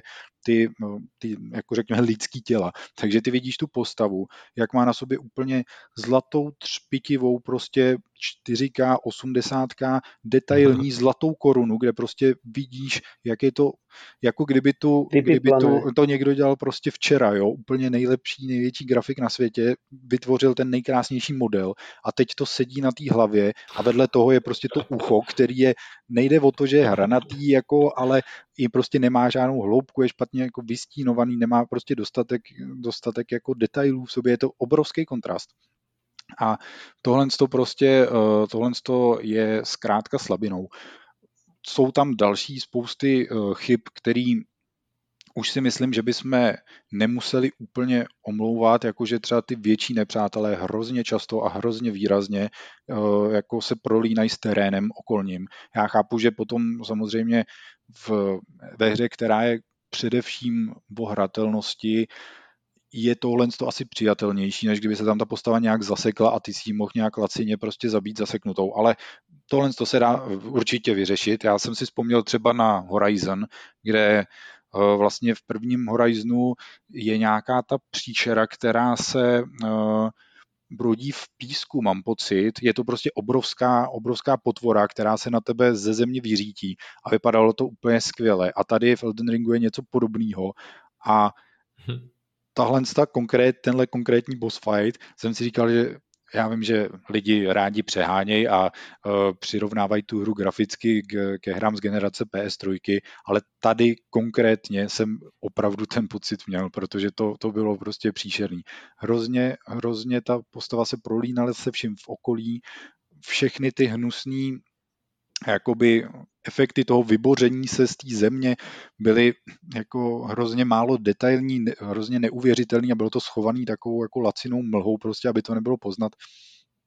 Fakt se mi to nelíbilo, takový trhaný animace měla ta postava, takže měla hrozně rychlý a Elden Ring, aby si jako udržel framerate, tak občas dělá to, že snižuje obnovovací frekvenci animací těch nepřátel v náročnějších scénách, což teda mě docela začíná taky být do očí. Nevím, do jaký míry prostě začínám být jako až příliš uchylný na tyhle detaily, ale pořád si myslím, že moje oko není zas až tak vytrénovaný, aby, aby jsem si vymýšlel nějaký kraviny, ale je to vidět především zase buď teda u těch větších nepřátel, anebo v nějakých davových scénách, kde prostě ty postavy fakt působí už hrozně trhaně, takže to je takový, takový jako nepřirozený, ale pořád ten tvůj pohyb je rychlej, ne, ne, ničím nenarušený a můžeš s nima jako dobře bojovat. Takže furt je to lepší, než kdyby se ta hra sekala a prostě si kvůli tomu umřel. Jo. Ale je, jo. To, je to prostě, je to rozhodně něco, co stojí za zmínku. A úplně jako třešničku na dortu řeknu, že uh, nejvtipnější grafický glitch, nebo grafický glitch, to není glitch, to je prostě vlastnost, je, že uh, tam v některých oblastech fouká vítr. A Uh, podle toho se pohybují stromy, nebo respektive oni se právě nepohybují podle toho, protože když fouká vítr, tak ten se prostě, že jo, ten strom se někam nahne a pak třeba ten vítr zeslabí, tak on se zase nějak vrátí zpátky. Prostě strom, stromy se tak jako doleva doprava nějak prostě pohybují, jak se tam, jak tam fouká ten vítr. Ale tady je prostě nějaká defaultní animace, kde ten strom se nehejbe jenom doleva doprava, ale oni z nějakého důvodu udělali to, že on se vlní i nahoru a dolů. A teď, když si podíváš na nějaký prostě, trošku se jako stoupneš dál a podíváš se na spoustu těch stromů, prostě co máš pod sebou, tak oni do toho větru tak jako směšně tancujou. Oni tam prostě tak jako ještě hromadně, že jo, jak je tam spousta, tak tam prostě funí ten vítr. Oni tak jako si tuc, tuc, tuc tam prostě pohybují do toho větru. A fakt to působí hrozně směšně. Já jsem říkal, ty vole, přes koho tohle prošlo, prostě, že, řek, že řek, jako to je OK, jo, to je, fakt je to divný.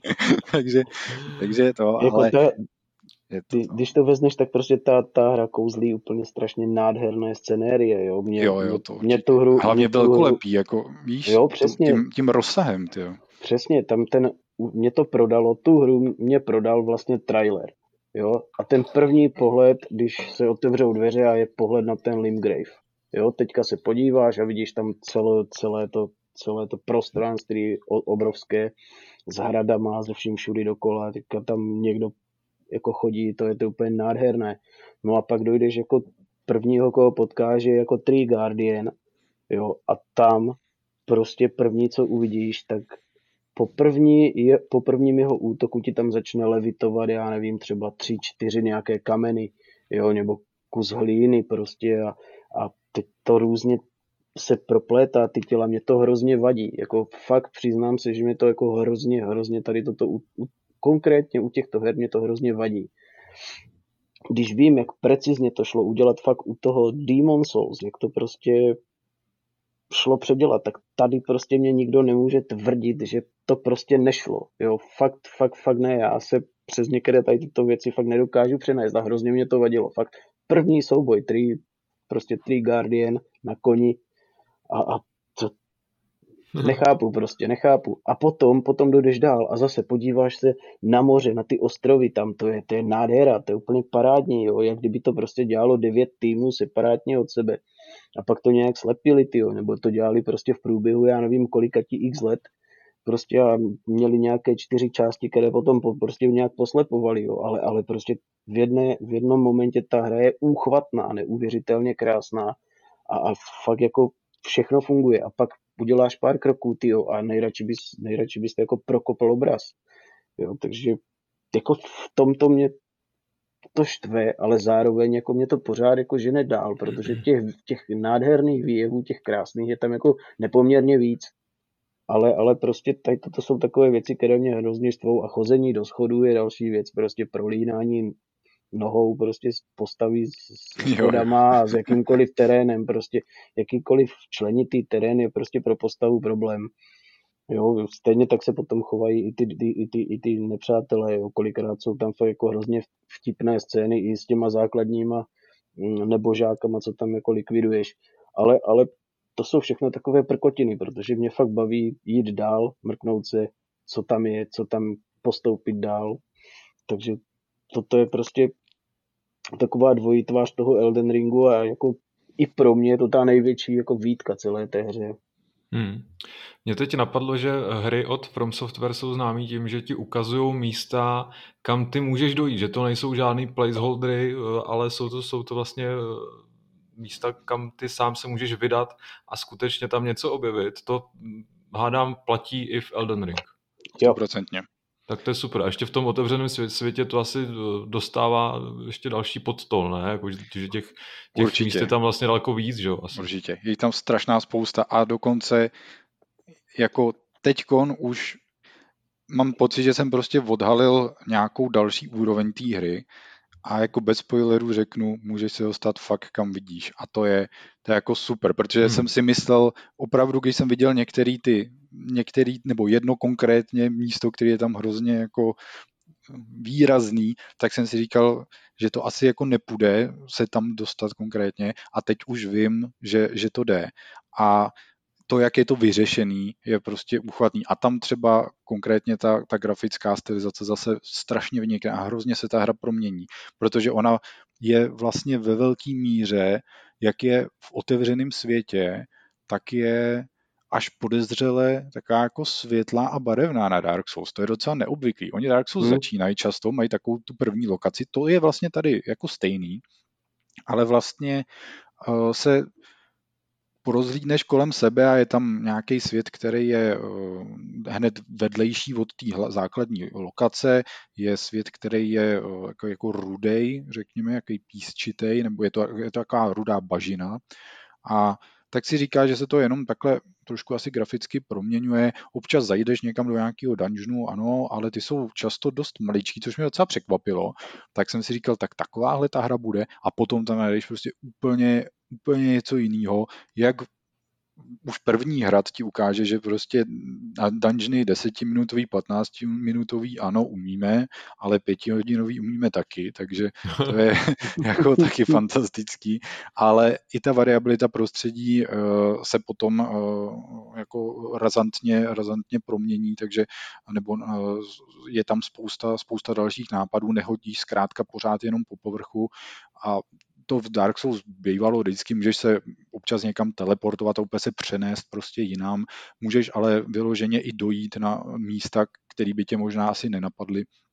Takže uh, určitě tahle hra má hodně, hodně co nabídnout, ale když jsem právě procházel ten hrad a věděl jsem, že k tomu bosovi jsem došel asi za dvě hodiny, ale pak jsem tam další tři hodiny dokázal prostě strávit, protože jsem viděl pořád nějaký zavřený dveře a že určitě se mhm. tam dá nějak dostat a nějak to obejít a viděl jsem, kolik toho obsahu tam je a jak je to strašně geniálně navržený, jak tam prostě můžeš někde skočit na nějakou střížku a z ní se skutálet tamhle a tamhle a proskočit oknem do katedrály, kde si otevřeš zase nějaký tajný vchod někam. Ty kráso, to je prostě paráda. A dokonce se mi povedlo, určitě jste zaregistrovali, že uh, série Dark Souls a ono to pak bylo vlastně i v Bloodborne určitě, je to, je to asi trademark celý uh, všech těch Fromovek, nevím, jestli už to bylo v Demon Souls, tak uh, ty můžeš dokonce výjimečně jako udeřit do nějaký, řekněme, zdi a ta prostě zmizí a něco je schovaný za ním, jo, za ní. A já jsem teď šel v jedné eh, v jedný té katedrále, nebo co to bylo v nějakém hradu, těžko říct, v nějakém prostě interiéru.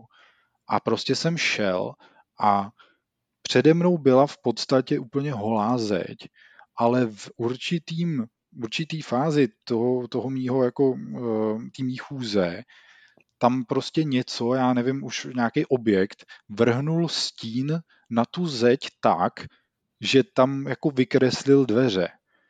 A já jsem si říkal, ty vole, to není prostě jako náhoda, že jo.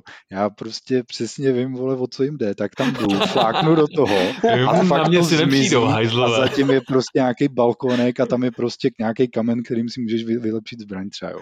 To, to je prostě pecka, fakt pecka. A je tam toho spousta, hrozná spousta. Jsou tam nějaký zákeřnosti, jako třeba truhly, který se tě snaží sežrat a podobné věci? Jasně, ty jsou, ty jsou typický pro tu sérii a tady teda zatím mě žádná nechtěla sežrat, ale můžeš tam najít takzvanou teleportační past a ty tu, uh, ty tu vlastně truhlu otevřeš a ona tě přenese úplně někam, kde netučíš. A jako opravdu třeba přes půlku toho světa. Tak to je ještě horší. Seš jako na levelu prostě, já nevím, seš na levelu 10 a ono tě to přenese někam, kde máš být na levelu 60 třeba. Pěkný. Kluci, musíte mi vysvětlit ještě jednu věc. V souvislosti s Elden Ring se často skloňovalo jméno George Martina, který eh, se vlastně podílel na scénáři, respektive on vytvářel vlastně eh, ten svět a, a jeho zákonitosti. Ono se vlastně úplně neví, do jaký míry s autory spolupracoval, respektive on to pak komentoval eh, v tom smyslu, že, že ta spolupráce nebyla až taková, jak bychom si mohli myslet, tak eh, odráží se nějak eh, ten jeho styl v eh, Elden Ringu nebo, nebo ne. Očekávám teda, že Elden Ring je stejně kryptický jako všechny předchozí hry od From Software, takže, takže člověk si asi musí sám dotvářet ten příběh, musí si sám nějak i díky vlastní imaginaci dovysvětlit to, co se tam děje. Tak jak tohle funguje? Martine, máš, máš no, tomu nějaký postřeh? Postřeh je pro mě jako zásadní docela, když tak nad tím tak, přemýšlím. Protože tak pojď, po, já mám totiž taky postřeh. Tak začni. Protože poprvé se mně jako stalo, že u FromSoftu, u hry od FromSoftu, hnedka od začátku je ten příběh docela slušně načrtnutý už jenom tím úvodním proslovem a vůbec jako ten základní nástřel toho příběhového pozadí si myslím, že je tam jako docela jednoduše pochopitelný, nebo jako leh, daleko lehčej pochopitelný, než byl v těch předchozích hrách. Já teda nejsem nějaký výzobávač příběhů, ale, ale jakoby tady poprvé mě to připadalo, že je to takové konzistentnější, jakoby víc, víc ti to na začátku toho příběhu prozradí. Takže mm-hmm. nevím, jestli to podobně vnímal třeba Zdeněk, ale pro mě to bylo takové jako by spíš příjemnější překvapení v tom, že na začátku toho příběhu doce, dostaneš docela jakoby slušnější porci, než, než jako bývá asi zvykem. Dobře, já souhlasím s tím, že ten příběh je čitelnější, to, to mi přijde taky, to si myslím, že asi, jako o tom asi není třeba pochybovat, ale co se týče k tomu zaplně, jako zapojení toho uh, Martina, tak uh, já nechci dělat nějak jako přehnaně chytrýho, ale mě to od začátku přišlo jako hrozná blbost, jako že, že prostě marketingový tah a nevím, co on na té hře jako mohl dělat. Podle mě fakt nic moc. A vzhledem k tomu, že znám ty předchozí hry, tak uh, nemám pocit, že by se to tam jakkoliv projevovalo. Protože mm. sám si říkám, do jaký míry už je to jako blbý, jak je, jak, jak je to trapný, do jaký míry se to recykluje, ale všechny ty hry mají v podstatě jako stejný příběh. Prostě bylo něco, to něco bylo rozbitý, rozbilo se to na několik kousků, každý má prostě, bylo to třeba nějakýho boha, ten měl několik potomků a každý ten potomek má kousek a ty musíš dojít, pozbírat všechny ty kousky, dojít na jedno místo, tam to spojit a něco se stane. Tohle je příběh všech sousovek. A samozřejmě ten svět je mnohem bohatší a je strašně zajímavý ten příběh sledovat, to já neříkám, že ne, jo.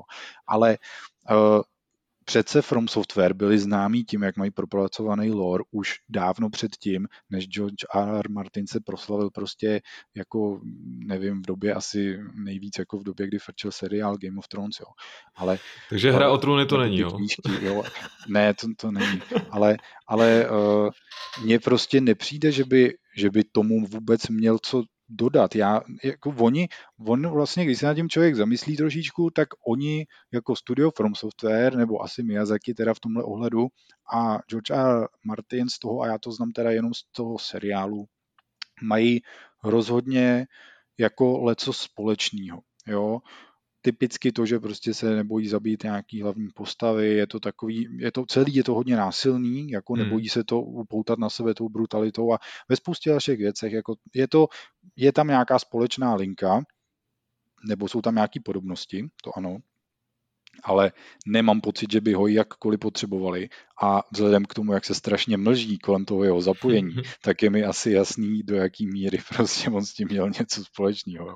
Já to nechci ho nějak jako podceňovat nebo to, ale Prostě potkali si, že... se v hospodě, pobavili se u piva, no, že ho dal tam nějaký já, náčrt. Já si myslím, ale ono to fakt... Uh, no, já bych jako hrozně nerad, nerad někomu křivdil, ale přijde mi, že, že to za prvý ho nepotřebovali a za druhý nevím, kde bych to tam měl teda konkrétně vidět. Jo. Ehm, nejsem žádný jako znalec jeho díla, abych, abych se v tom tolik orientoval, ale eh, tohle je pro mě úplně standardní a tudíž výborný příběh hry od From Software. Se vším, co k tomu patří, s postavama, s tím, jak to prostě všechno epicky zní. Občas teda trošku směšně, ale to je zase uh, asi, zase asi hrnec, něco ztraceno prostě v překladu. Hele, ten hrnec je vtipný a to je zase jo.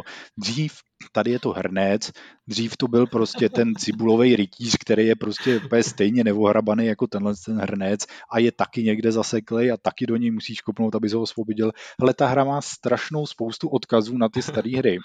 A vlastně si říkáš, jestli jestli oni prostě už jako příliš nevykrádají sami sebe, ale prostě já za mě můžu říct, že to na mě funguje. A to jsem člověk, který by si na to obvykle stěžoval, ale přesto mě to pořád prostě baví. Já nemůžu vysvětlit, čím to je, ale oni jsou svým způsobem takový jako sily, takový jako maličko směšný, ale, ale zároveň to prostě funguje. Hele, Dark Souls třeba jsou typický tím, že je tam v té hře ně, tisíc žebříků. Všude jsou žebříky. Že? Prostě pro otevírání zkratek se slouží žebříky.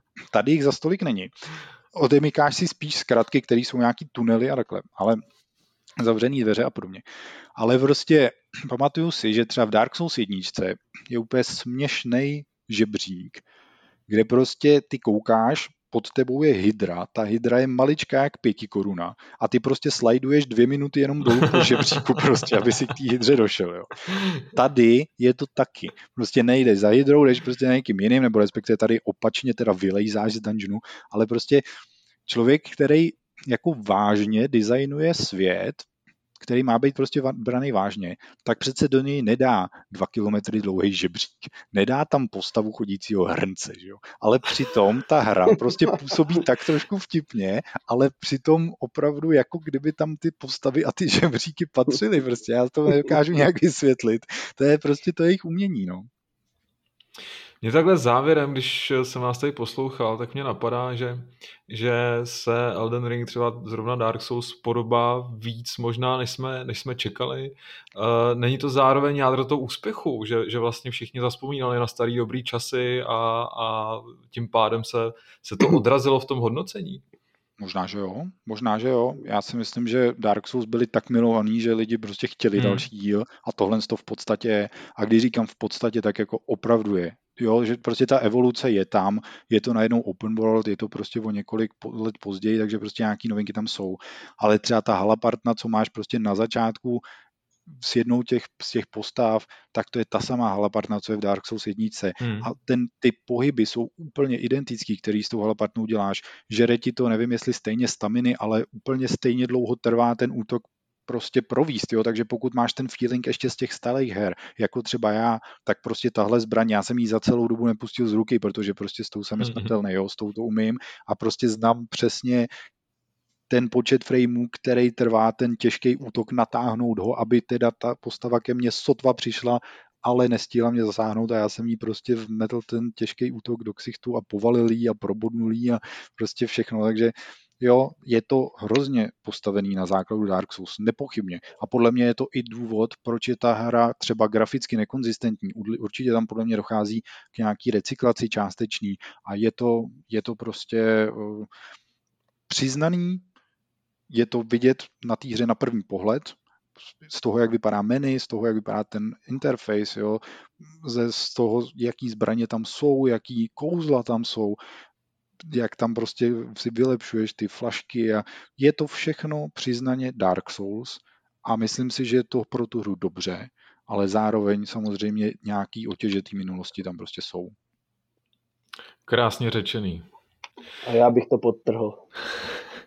Martin to tady podepíše. Eh, já si myslím, že jsme to krásně probrali. Eh, určitě se naši posluchači mohou těšit i na recenzi, kde Zdeněk pak vypíchne to nejdůležitější a když tak ještě, ještě, no, ještě něco dodá. Mějte trpělivost, bude to chvíli trvat, ale to, ale můžu slíbit, že s tím zase strávím pěkných dalších pár desítek hodin a to. A Ty to říkáš to, takovým ublíženým hlasem a přitom si to užíváš. Jo, já si to fakt užívám, já si to fakt užívám. Mě spíš jenom mrzí, že jsem, že jsem to, že jsem uh, nemohl se k té hře dostat dřív, protože jsem, protože jsem uh, teď, když v ní hraju a vidím, jak v ní dokážu jako dobře postupovat, tak uh, vím, že bych to za ten týden třeba dokázal fakt projít křížem krážem do té recenze jako úplně, nechci říct úplně v klidu, ale ten čas jsem na to měl a hmm. rád bych mu ho dal.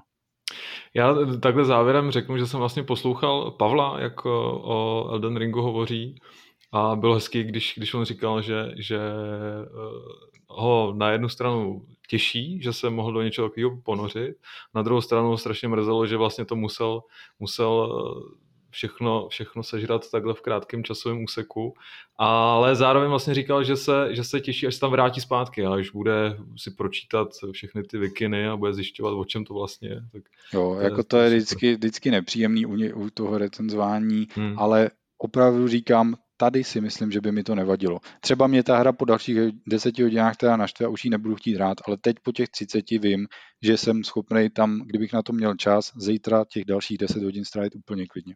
Hmm, hmm. No tak jo, myslím si, že přišel čas eh, posunout se zase o kus dál.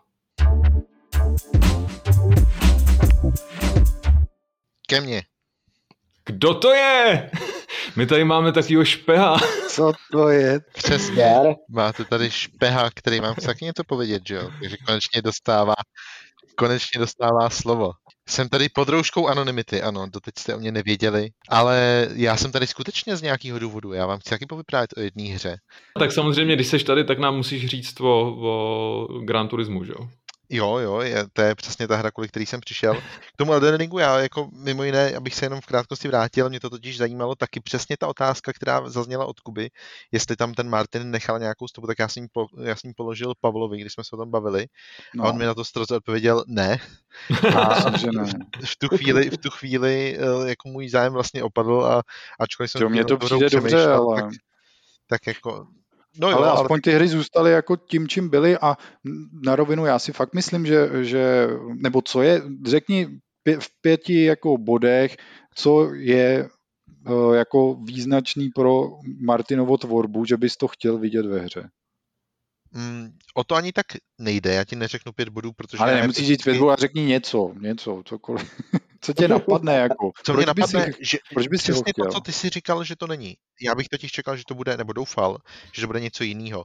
Protože já jsem člověk, který sousovky nehrál a vlastně to je žánr, který je mi strašně cizí, protože prostě jsem máslo a neumím hrát ty hry, takže bych vlastně chtěl, ať ta hra je mnohem přístupnější a trochu bych doufal, že když by se do toho zapojil autor, který je přesně jako známý tím, že jeho dílo zná prakticky celý svět díky pravda jo, seriálům hlavně. No tak jako, že by třeba jako, jako pisálek ovlivnil obtížnost té hry, to, to se to neovlivnil, no. To ne, ne, to ne, ale spíš, že by nějakým způsobem, uh, že by nějakým způsobem jakoby vytvořil svět, který bude jiný než to, co to studio do té doby udělalo a to by mě hmm. vlastně přimělo k tomu to jako vyzkoušet protože bych viděl něco jiného než Dark Souls, protože tak, jak jsi to ty popsal, tak, je to pro, tak jsi to popsal jako navazující dílo na Dark Souls, logicky to z toho vyplývá, je, jasně, ale je to... já ty díly nehrál, jsou mi cizí a nemám jakoby vlastně zájem je hrát, tudíž i ten Elden Ring mě nechává trochu chladným. Ale to je jenom takový, jako, taková vsuvka na okraj, já opravdu nemám nad rámec tohohle co říct. Uh, Davide, můžeme se teda pustit do toho Gran Turisma? Ano, můžem. Já to nechci moc prodlužovat, ale vzhledem k tomu, že, že lezo se má dokud je žhavé, tak mi přišlo docela vhodný, protože mám chvíli, nebudu tady celý podcast, mám chvíli. Tak jako tak měl mám... si čas 50 minut čekat, vole, tak nebudeš 5 minut mluvit. Hryzal jsem si tady nechtěl, abyste konečně jakoby vlastně už opustili to téma a dostal jsem to slovo. Ale ne, tak nebudu o tom mluvit 5 minut, ale, ale jde o to, že prostě jsem chtěl využít té šance, že natáčíte takhle večera vlastně si a povyprávět o tom, dokovat je to aktuální tím spíš, že se teď já vám neřeknu po dvou týdnech, vlastně zase ukazuje, že jsem nejkritičtější z celého českého mediálního internetu, který si Já si myslím, že to je dobře, Davide. Ty hry jsou hrozně přeceňované. Já si jaký myslím, že Elden Ring není na 97 na Metakritiku. Ale, ale víš, jako jak si, víš, jak si čtenáři budou, budou vážit, pak až něčemu dáš devítku nebo desítku? To Ale já nevím, já, já mám pocit, že když jsem štědrej, tak si to jako odnáším. Když nejsem štědrej, tak si to odnáším. Vede, ty si to jako, prostě odnášíš. Tak, přesně, je to taková jako schýza v tomhle tom. Hmm. Ale upřímně, eh, když teda Zdeněk načrtnul, že si nemyslí, že Elden Ring je na 97% na Metakritiku, tak já si nemyslím, že Gran Turismo je na 88% na Metakritiku. Jo, ale tam jsem ještě nekoukal a několik si odnesl. 88. Já jsem, hmm. když jsem psal tu recenzi, hmm. tak eh, všichni to tak asi jako máme, že prostě si dokážeme už po těch letech, co o tom nějakým způsobem se zajímáme a píšem, dokážeme hmm. odhadnout, jakou tu známku ta, ta hra může Jasně, no, jasně, tušíš. A Přesně, máš nějaký tušení. A přiznám se, že Gran Turismo pro mě bylo absolutně nečitelný v tom smyslu, že pro mě to byla hra, která opravdu začala strašně špatně. Ale jako jako fakt strašně špatně. Ty první minuty a hodiny jsem si říkal, že jako vlastně vůbec nevím, kde se stal problém, jestli je problém někde u mě, jestli je problém někde mezi konzolí a televizí, jestli koukal jsem se, došel jsem tak daleko, že jsem se koukal, jestli jsem si nainstaloval třeba PS4 verzi, ne, ne to jsou nebo, nebo PS3 možná. Hezký. Dokonce. To jsou ale ty věci, kdy vy opravdu netušíte, jakože čekáte hru nějakou, máte v ní nějaký zajetý obraz, prostě Gran Turismo 7 měl mělo být tím nejhezčím závodním titulem prostě ever. Mělo to být v mých očích jakoby ten vrchol toho, co tady teď na následující minimálně měsíce, spíš roky bude pro fanoušky ne arkádového závodění, protože Forza tady je sice se svým Horizonem, ale to je opravdu arkáda a Motorsport už taky nějaký ten rok jako nevyšel a nevíme, kdy vyjde. Takže pro mě to mělo nastavit nějakou laťku a teď najednou vy zapnete tu hru a ten váš domeček, který jste si postavili, si začne ale hroutit úplně neskutečným způsobem. A já jsem v tu chvíli opravdu netušil, jako kde je ten, kde je ten zakopaný pes a nepřišel jsem na to doteď, protože evidentně spousta lidí, jako opravdu velká spousta lidí, žádný problém nevidí. A vidím je, ty problémy vidím já a pár, pár uh, dalších médií, jako na rozdíl teda od od uh, Elden Ringu vyšlo pár relativně kritických recenzí, ale jako vy, výrazně převyšují ty, kteří říkají, že to je opravdu jedna z nejkrásnějších her, uh, jedna z nejlepších závodních her a já vlastně s tím nemůžu souhlasit. Ale, ale Davide... zase vadnou, vadnou televizi nebo něco takového? Ale Davide, já si myslím, že, je to, že to může být určitě do nějaký míry ovlivněný tím, že ačkoliv teda spousta lidí to považuje za arkádu, tak se ta hra prezentuje jako The True Driving Simulator. Jo.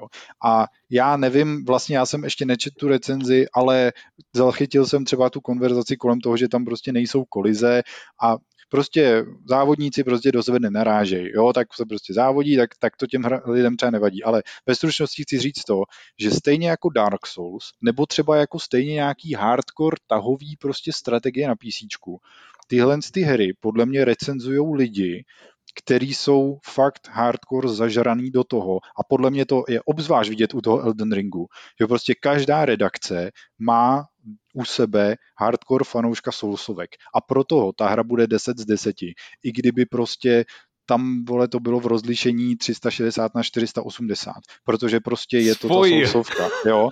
A stejně tak si myslím, že prostě fanoušek takového toho semi-simulátorování e, jako na konzolích bude prostě milovat Gran Turismo, protože prostě tam můžeš, já nevím, si potunit tohle a tamhle a e, já nevím, máš tam nejdetailnější asfalt prostě mm, na planetě, protože na to asi ty lidi slyšejí, nebo a nevadí jim, že tam nejsou tak základní věci jako kolize, které by prostě v roce 2022 měly být v závodní hře. Jo. Nebo nevím, a je, právě, protože... že tyhle věci tam ale nejsou.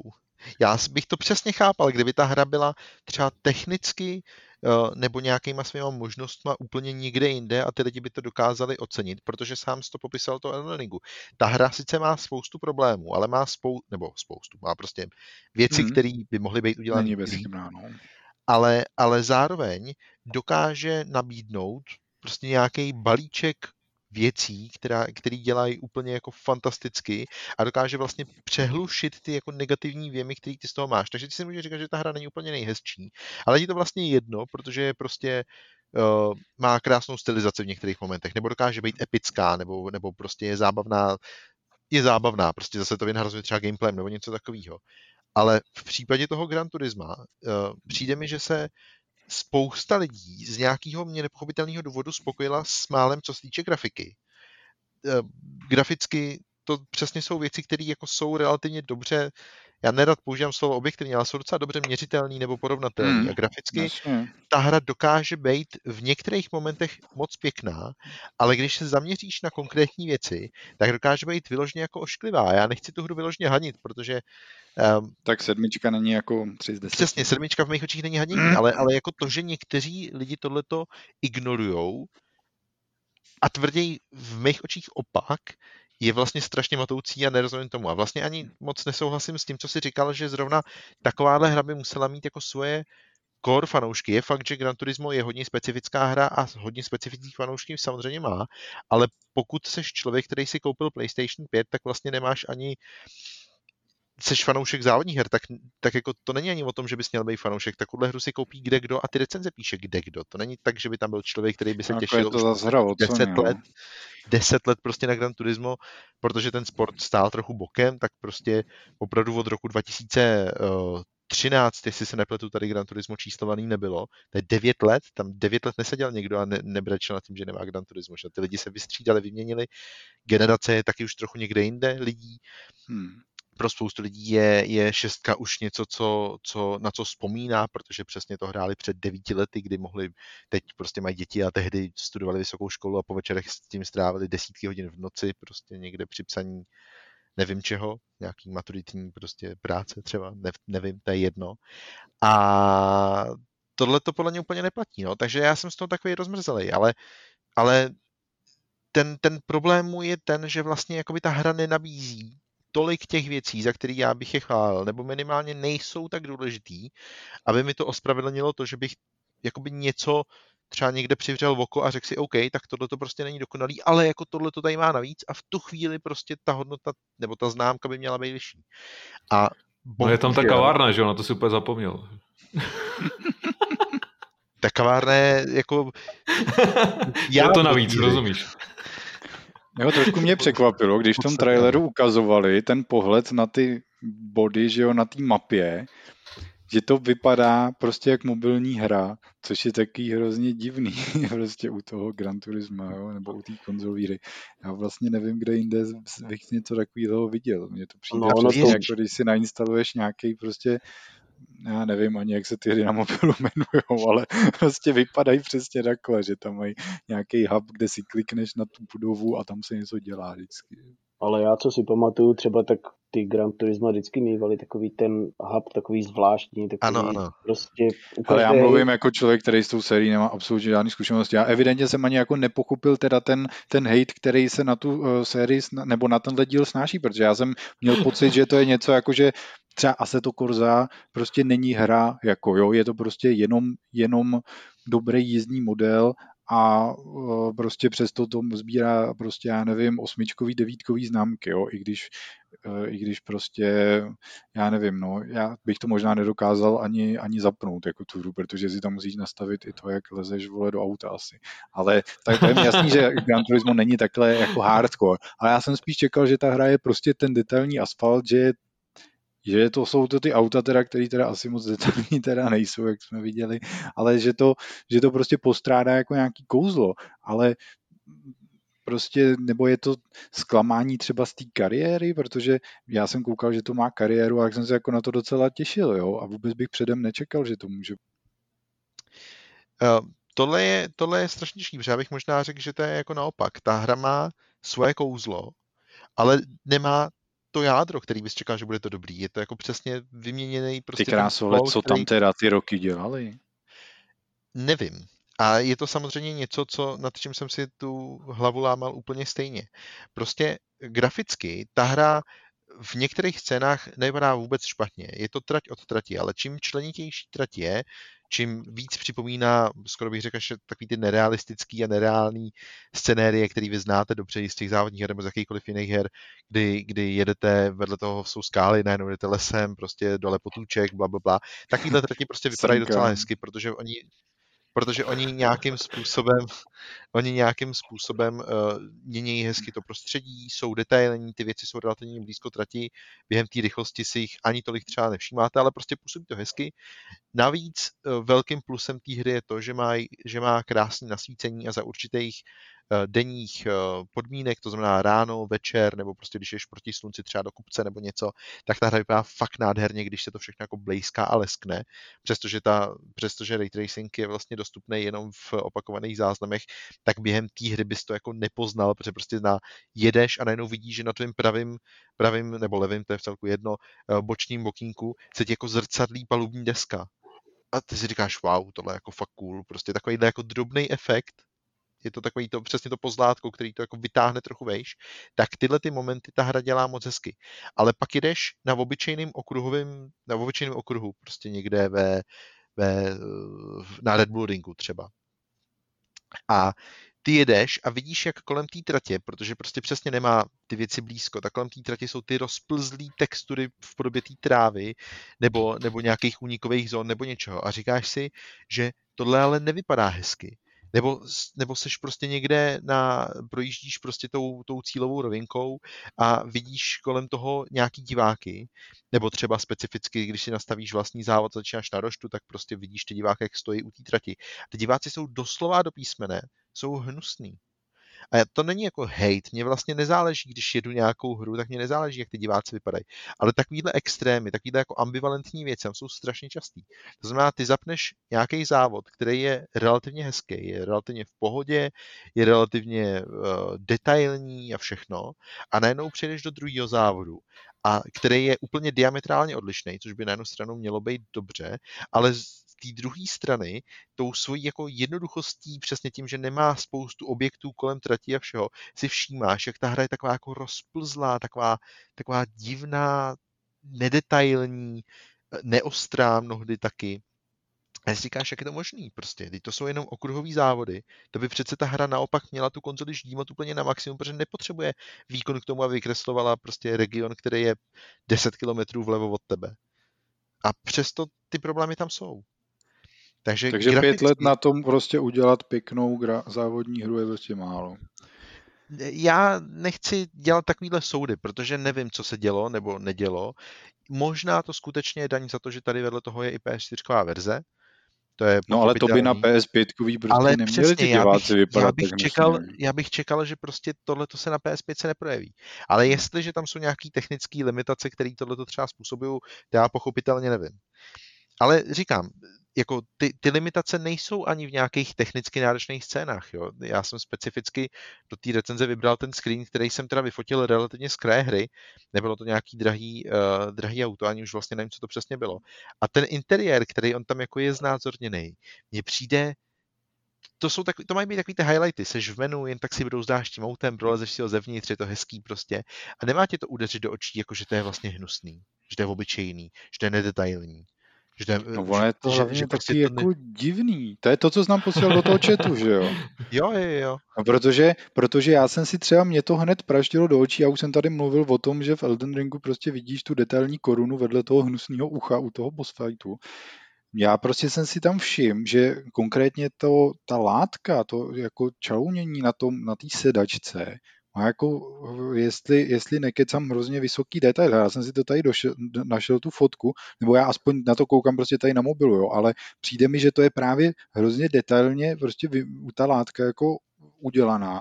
A teď tady vidíš najednou tu přístrojovou desku a ona a je, taková, je, je jakoby, ona je ve vysokém rozlišení, ona není hranatá, ona je taková hrozně umělá a nepřirozená, je prostě divná, jako ona není hnusná, ona je jak z nějaký prostě vesmírný lodi, jako, ale ne v době, jako když se prostě ve, v době Star Treku prostě starýho snažili udělat něco jako technologicky a prostě na výši s prostředkama, který měli. Tady to vypadá jak když si nějaký prostě středoškolský student dělá detailní model auta, ale prostě nemá proto jako žádný cit, což je hrozně divný, jak já bych čekal od Gran Turisma, že prostě to bude mít já nevím, Všechno no, nějakou duši prostě, jo.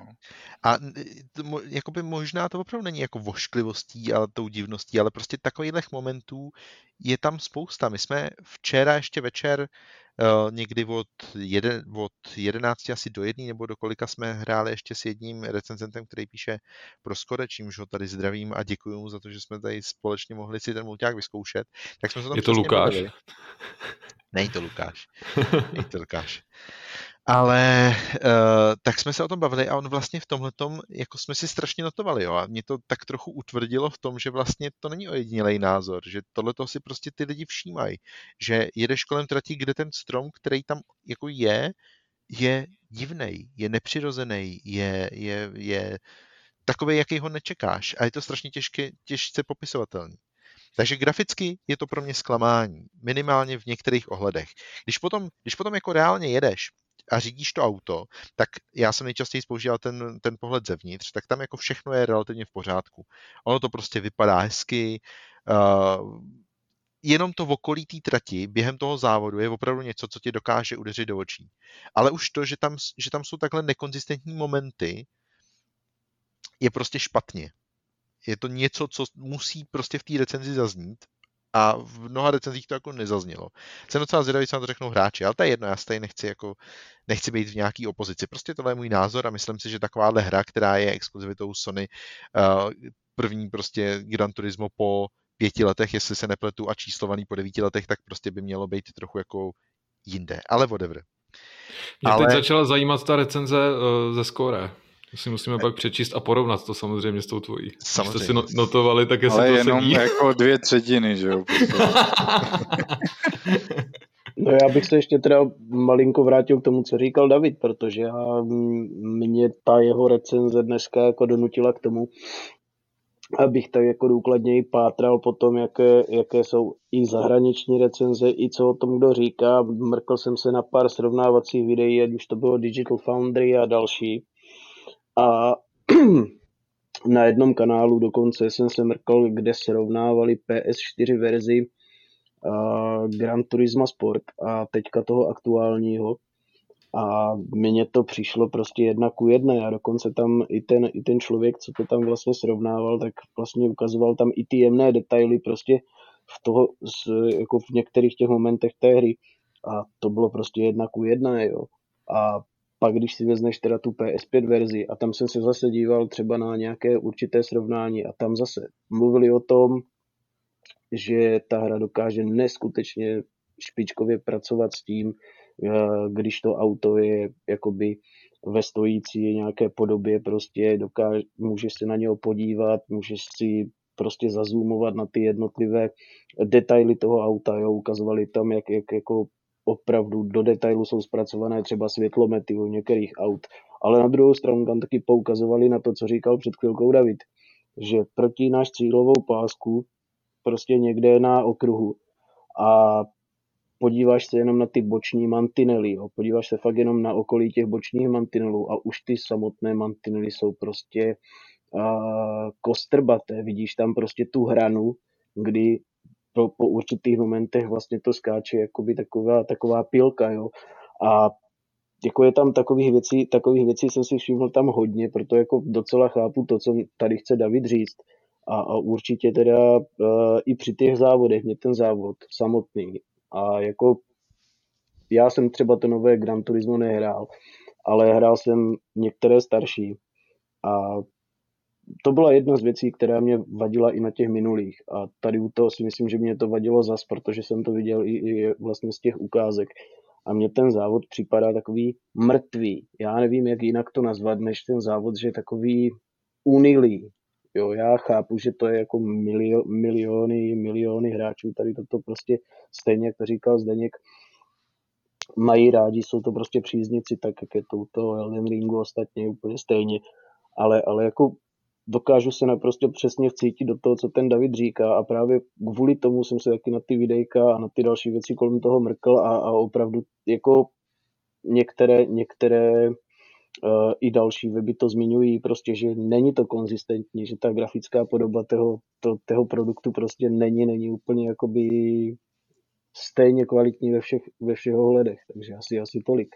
Ale když jsme u té technické stránky, víme, Davide, eh, jestli ta hra používá ray tracing?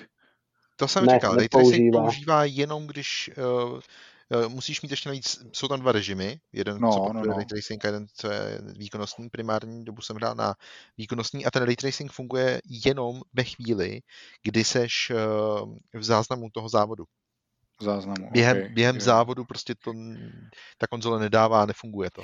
Ty krásno. to je hrozně... Víš, já jsem to chtěl říct, jestli náhodou prostě, protože když vidím přesně někde ty srovnávací videa, kolik vlastně výkonu ten ray tracing žere, tak za prvý ta implementace té technologie může prostě vyústit v to, že ta hra je přesně hnusná nebo divná, ale za druhý samozřejmě to dost omezuje ty zdroje, který můžeš využít jinde. Jak jsem si právě říkal, kdyby třeba tam nebylo na výběr, což dneska už je asi skoro všeho a evidentně tady taky, že kdyby tam byl ten ray tracing jako povinně, tak by to třeba aspoň trošku vysvětlovalo to, proč ten zbytek, víš, je jako nějakým jako způsobem technicky zaostalejší, jo, ale jestli ale je to takhle, tak to, tak to a ještě navíc říkám, že i, i bez něj vlastně ty světla jako jsou jedním z těch highlightů na té grafice, protože to ve chvíli, kdy opravdu jedeš eh, proti západu, nebo, nebo to je prostě jedno, když vidíš hmm. nějaký odlesk třeba na kapotě a, a teď prostě zatáčíš a vidíš, jak si ten odlesk jakoby táhne, že jakoby po té kapotě pryč odplouvá, protože prostě se mění ten úhel toho dopadajícího světla, tak to jsou momenty, kdy si jako říkáš prostě wow, takhle by to mělo vypadat, to je jako super. Otázka, na co je ten ray tracing tam taky teda pak použité, jo, jestli, jestli uh, nasvícení uh, nebo můžeš mít stíny, že jo, a taky, ale to, to už se budeme hrabat v detailech, to je, to je asi jedno, jako já, já jsem ho chtěl, chtěl říct, že kdyby náhodou tam ten ray tracing byl nějaký na sílu, tak by to mohlo teoreticky vysvětlovat, proč to vypadá, jak to vypadá, ale evidentně to tak není. A já už do toho nebudu moc kecat, ale začínám z toho být fakt nasranej, protože já jsem doufal, že to bude fakt, fakt dobrý. A jako neří, tím neříkám, že to je špatný, ale já z nějakého důvodu na mě ta hra jako působila, že, že bude fakt špičková a že bych se na ní měl těšit a trošku jako začínám najednou eh, z tohohle no a to názoru jsem v polovině, protože ta druhá polovina je, je jak už tady uh, Martin řekl, tak v podstatě spočívá v té hratelnosti, která eh, mě teda taky jako vlastně úplně nenadchla. To, co říkal o té unilosti, to slovo já jsem v recenzi použil několikrát, protože já upřímně neznám lepší, lepší příměr tomu, jaký Gran Turismo vlastně je. Jenomže problém trochu je, že to je opravdu v DNA té série. Jo. Já to té hře nechci úplně vyčítat, protože ona vždycky byla taková hodně svérázná i tím pojetím těch závodů a třeba i ten sport prostě mi přišel úplně stejný, ale i tak ve výsledku, když pak jako jedeš ten závod, tak to není zas takový problém, protože ten, ten, ty jakoby si ty zatáčky řešeš, jak se ti zlíbí, ta, ty auta se chovají tak, že se je dokážeš docela rychle, dost, nebo docela rychle se ti dostanou pod kůži. Takže uh, to samotné závodění má svoji sílu v tom, že prostě ty nezávodíš s těma živelnýma protivníkama, ty protivníci v mých očích jsou úplně ty nejobyčejnější nalajnovaný stroje, které jedou tu svoji trať, jenom prostě vzá, jenom mění svoji rychlost závislosti na, na obtížnosti, protože Gran Turismo jako série hodně dbá na to, že by si vlastně měl jezdit jako čistě, neměl by si do ničeho vrážet, neměl by si výjíždět ztrati a podobně.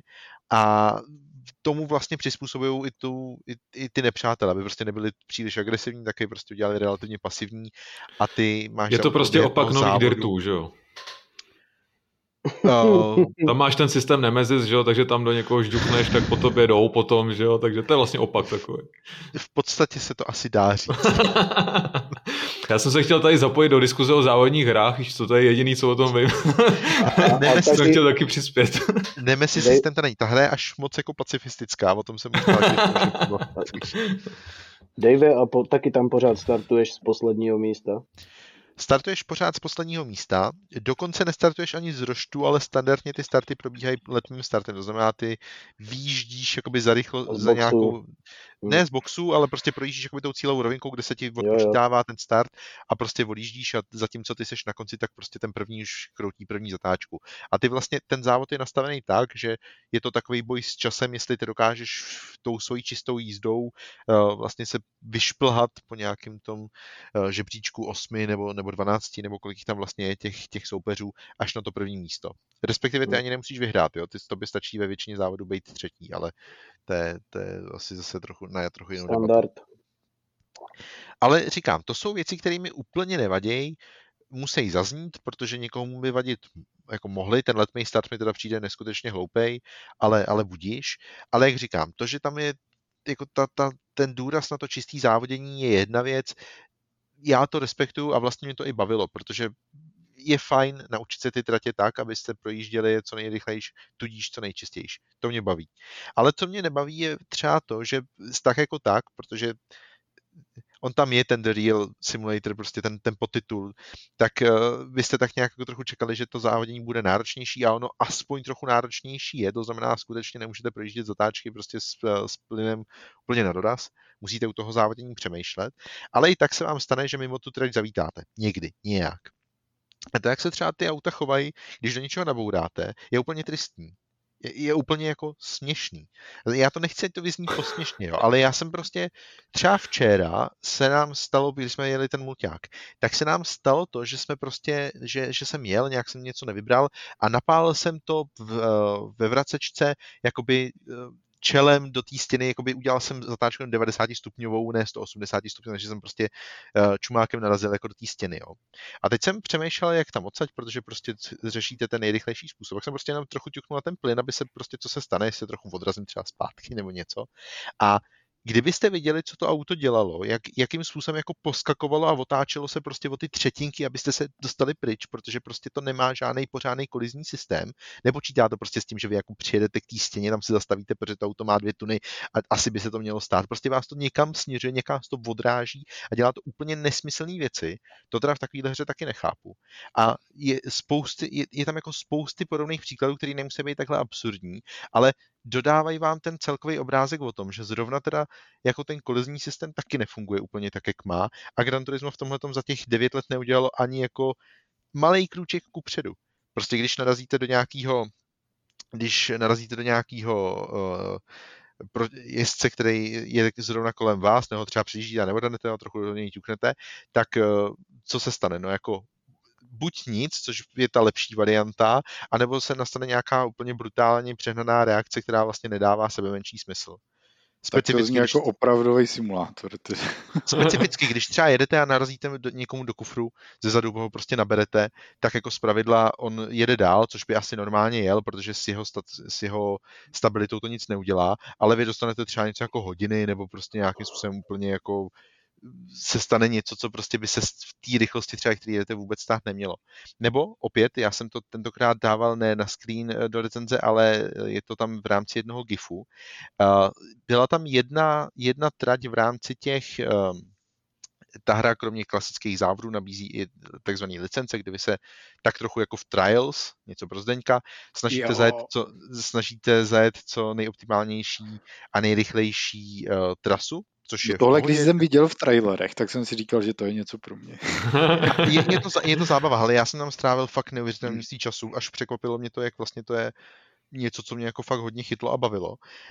A je to takový jako, skoro bych řekl, dodatkový režim, ale whatever, prostě. V tomhle tom je jedna trať, která je na šotolině, protože uh, v Gran Turismo 7 se nezávodí jen na asfaltu, ale jsou tam i tyhle ty závody.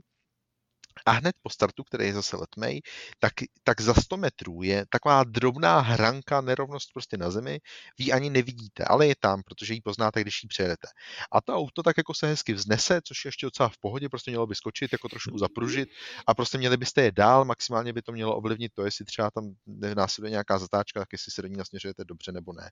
A to, co se stane, je to, že vy ji přeskočíte, to auto dvakrát zapruží a pak vás přehodí přes kapotu tohle jsem schopný udělat v každém, jako každý ten run v tom, každý ten pokus na této trati, kde je prostě hrbol, který je na jakýkoliv jiný silnici, který auto prostě přejede jenom tím, že zapruží kolama a tady vás to katapultuje, doslova vás to katapultuje na střechu. A ty jako to si zase říkám, jako prostě to není jenom v té jedné trati, to je jenom v té jedné trati si to pamatuju, že to je, jo, ale takových momentů, kdy vlastně ta hra nepočítá to, ty, ty data, ty, ty, ty nesimuluje prostě to, co by měla, ať už to je váha, ať už to je nějaká nevím, gravitace, já nevím, co všechno by tam mělo na pozadí se odehrávat, tak prostě s tímhle ty nepočítá, ale pošle vás úplně někam do hajzlu. Já vím, že prostě ničíte lidského nadšení prostě. A mě taky. ale, ale taky věci mi fakt dělal prostě Need for Speed Hot Pursuit Remaster, jako který jsem hrál nedávno, což je prostě des, přes 10 let stará hra. No. To je fakt divný, ty.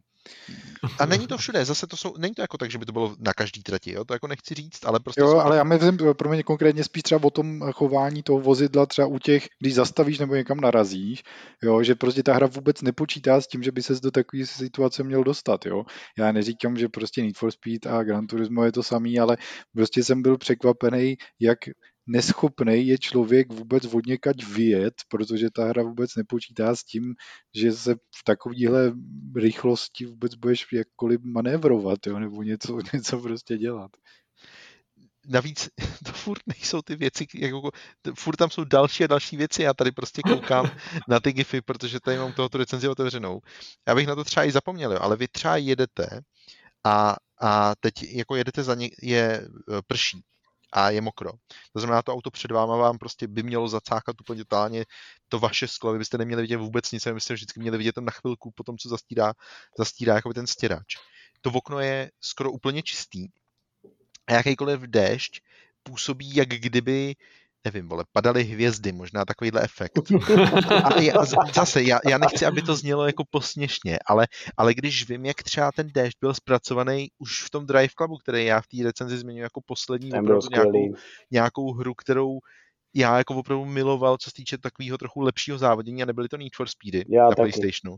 A t- ten déšť, jako Martin si vzpomene, ten déšť tam byl úplně skvělý. Úplně úžasný, kámo, úplně neskutečně skvěle udělaný. A když si ju dneska tu hru zapneš na PS5, tak jak Spartesu, kámo, jak Spartesu. Já mám já disk, to mám, já, já, to bych... mám, já, to mám, já to mám taky na disku. Takže to je... to je jediná naše šance zahrát si takovouhle hru, to bych možná... Já ho mám, pořád, já ho mám standardně nainstalovaný pořád, protože mám herní volant a, a pedály a herní křeslo, takže... Tam jsou vypnutý servery, ne? Vypnuté servery tam jsou, neukazuje ti to vlastně ty uh, rekordy tratí hmm. a takové, nepřihlásí tě to do toho Drive Club, Drive Club Clubu. Ale třeba to teď zapnou. ne, ten, ten Drive Club je fakt jako skvělý, kámo. A, a, a dneska, dneska fakt jo. A já si pamatuju, že v té hře bylo tolik různých efektů, bylo to takový ten kýč, jo, až, až moc toho tam bylo. Ale tam byly nějaký trati někde v Indii, pamatuju si, že jsem prolítával mm-hmm. různýma, mm-hmm. různýma jako částicovými efektama, na tu dobu mi to přišlo teda jako dost cool. Ale oni a pořád se bavím...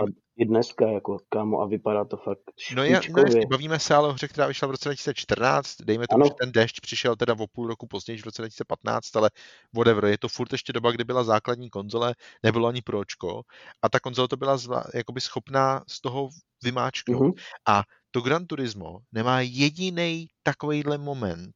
Naopak, vy všechny ty efekty, které tam prostě vidíte, si říkáte, jako, že to se dalo udělat líp. Ať už to je ten déšť, ať už to je to, že jedete za někým a on vám prostě má teda ty, ty kapky jakoby hnát ještě víc na to sklo, ať už to je třeba na té šotolině ten prach spoza kol, to jsou věci, které ta hra prostě má zvládat, protože to je nová generace, tudíž bych čekal, že prostě, když nic tak zvládne to, co zvládnul blbej Drive Club před sedmi lety. A on, ona to nezvládá.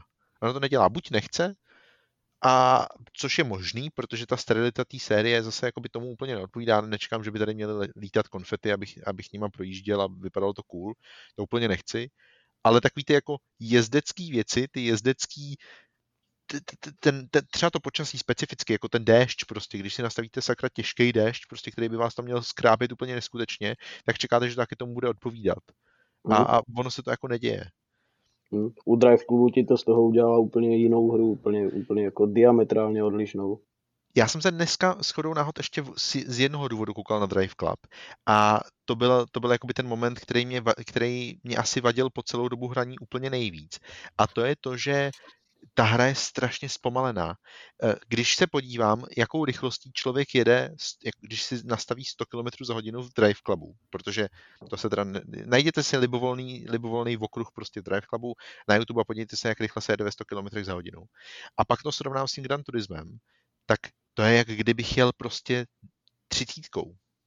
A to mi strašně vadí. Já jsem si na to nezvyk do konce hry a přijde mi, že že to je něco, co, ta, co vývojáři zase asi buď podcenili, nebo možná to je nějaká úlitba tomu, abyste byli jako schopní ty trati zajíždět vlastně snáš, protože logicky, když jdete pomalejš, tak ty reakce jsou přesnější, ale, ale já jsem dostal auto, jel jsem dvoustovkou a říkám si, sakra, to vypadá, jak kdybych jel prostě tady v Česku na dálnici 120.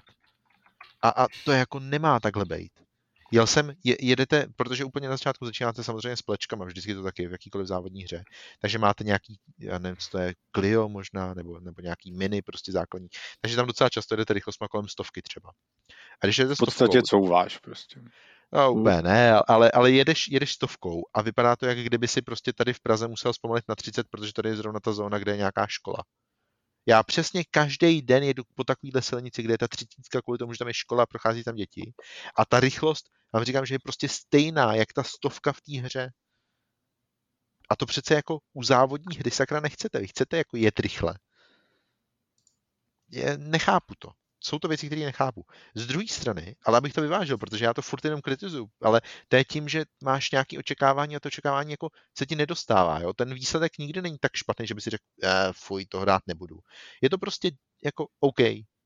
Ale ale OK prostě na PlayStationu 5 jako vlastně už mi nestačí. Já prostě chci vidět posun. Opravdu to, co tam vidím, já jsem častý, já jsem známý těma výrokama, že prostě uh, zrovna dneska jsme se o tom bavili a, a údajně jsem pronesl, že třeba Ratchet Clank, ten nový by mohl být i na P4, jo, tak já chápu, že tyhle ty moje výroky můžou být nadsazený, ale v mých očích je opravdu to Gran Turismo 7 něco, co by mohlo být na té předchozí generaci, ale to tam vlastně teda jako vyšlo, ale v této verzi, který já to hraju na té PlayStation 5, tak by mohlo být i na té předchozí generaci. To je jakoby ten, ten můj dojem z toho, a dost možná bych řekl, že ani tam to neudělalo takovou parádu, jakou by to tam mohlo udělat, Viz Drive Club. Ale prostě to už je málo. Už chcete víc. Navíc některé ty věci, jak jsem říkal, prostě fakt jako tomu nedostačují.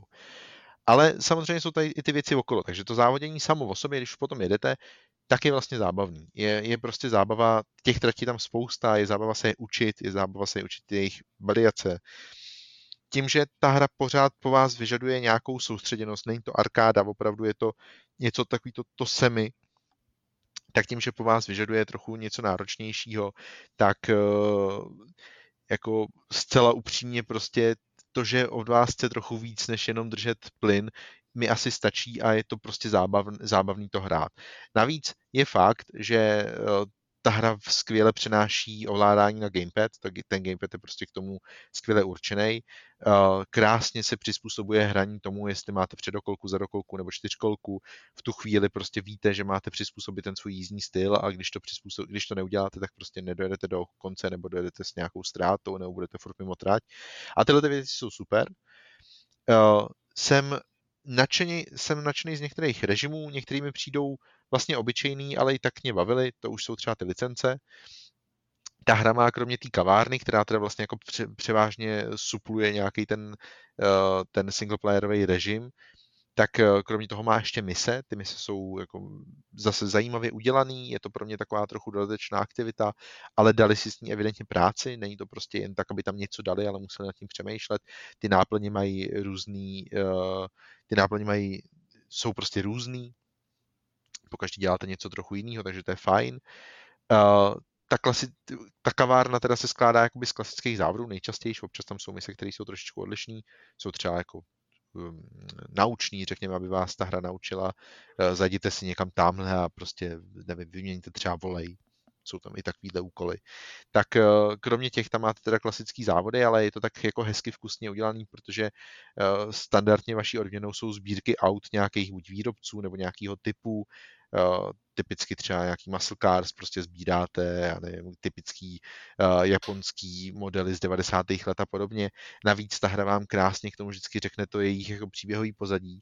A tohle to je asi ta nejsilnější část, že opravdu je z toho cítit to, kolik těch znalostí ty výváři buď mají, nebo si je našli, nebo, nebo prostě nějakým způsobem je disponují a chtějí jako vlastně předat tomu hráči. A ta já jsem to nazval encyklopedičností, protože opravdu ta hra působí jako encyklopedie, která jakoby částečně i pro ty skoro bych řekl, jako pro neautomobilový fanoušky dává aspoň základy těch informací, ale pro ty automobilové fanoušky skrývá ještě ve svých nitrech jako spoustu dalších informací, které jsou mega zajímavé, nebo jsou prostě super si je připomenout a navíc to je formou, která mě jako vlastně baví. Jsou k tomu krásně udělané takové jako filmečky, které vás tím provedou opravdu tyhle ty věci jsou moc hezky udělaný a patří to k těm highlightům celé hry, protože tady až teprve vidíte, jak moc jako vývojářům vlastně záleželo na tom tu hru udělat a udělat ji jako pro ty hráče, že to je to, co jim chtějí předat. Ale o to víc mě mrzí, že vlastně nezvládli udělat naprosto jako bez kompromisů ten základ, ale zvládli udělat bez kompromisů jenom to okolo. Takže myslím, že to tady padlo asi tak půl hodiny zpátky a teď se k tomu trochu vracím, že tady fungují přesně takové ty věci, které jakoby tu hru povznášejí nebo by mohly povznášet vejš.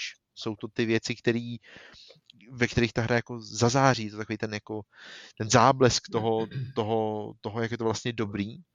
Ale to jádro, který by mělo být tak nějak automaticky bezchybný, prostě bezchybný není. A to mě mrzí. A přijde mi, že, že tenhle ten verdikt logicky musí vyhostit to, že ta známka prostě nebude absolutní a nebude se té absolutnosti blížit. A to se bohužel neděje. Takže, jak říkám, já v tomhle jsem ve značné opozici, ale jako furt vlastně tady je takový to jako doporučení, prostě nic lepšího si stejně asi nezahrajete na PlayStation 5, jo?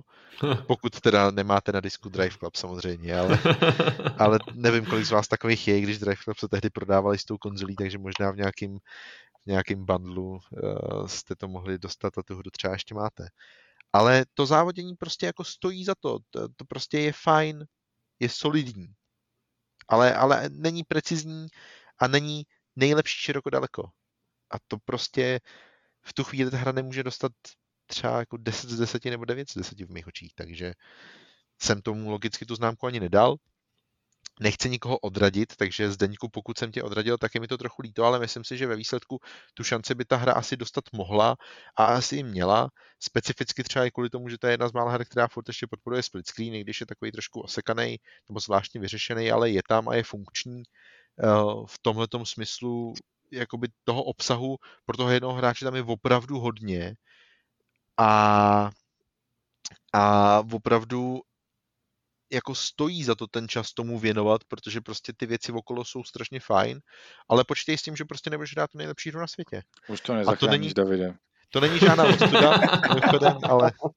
Ale já jsem se mezi tím tady pouštěl nějaký videa a fakt musím jako souhlasit se vším, co jste tady, co, co, co si tady především ty, ale Martin, uh, Martin řekl, ten pocit z té ještě, ještě, ještě jsem si to všim předtím, než si to vůbec řekl. De, na dešť jsem se koukal tady nad váš podnět a vypadá, jak kdyby tam jako lítali nějaký skleněnky prostě na vás, který ale nemají vůbec žádný dopad teda.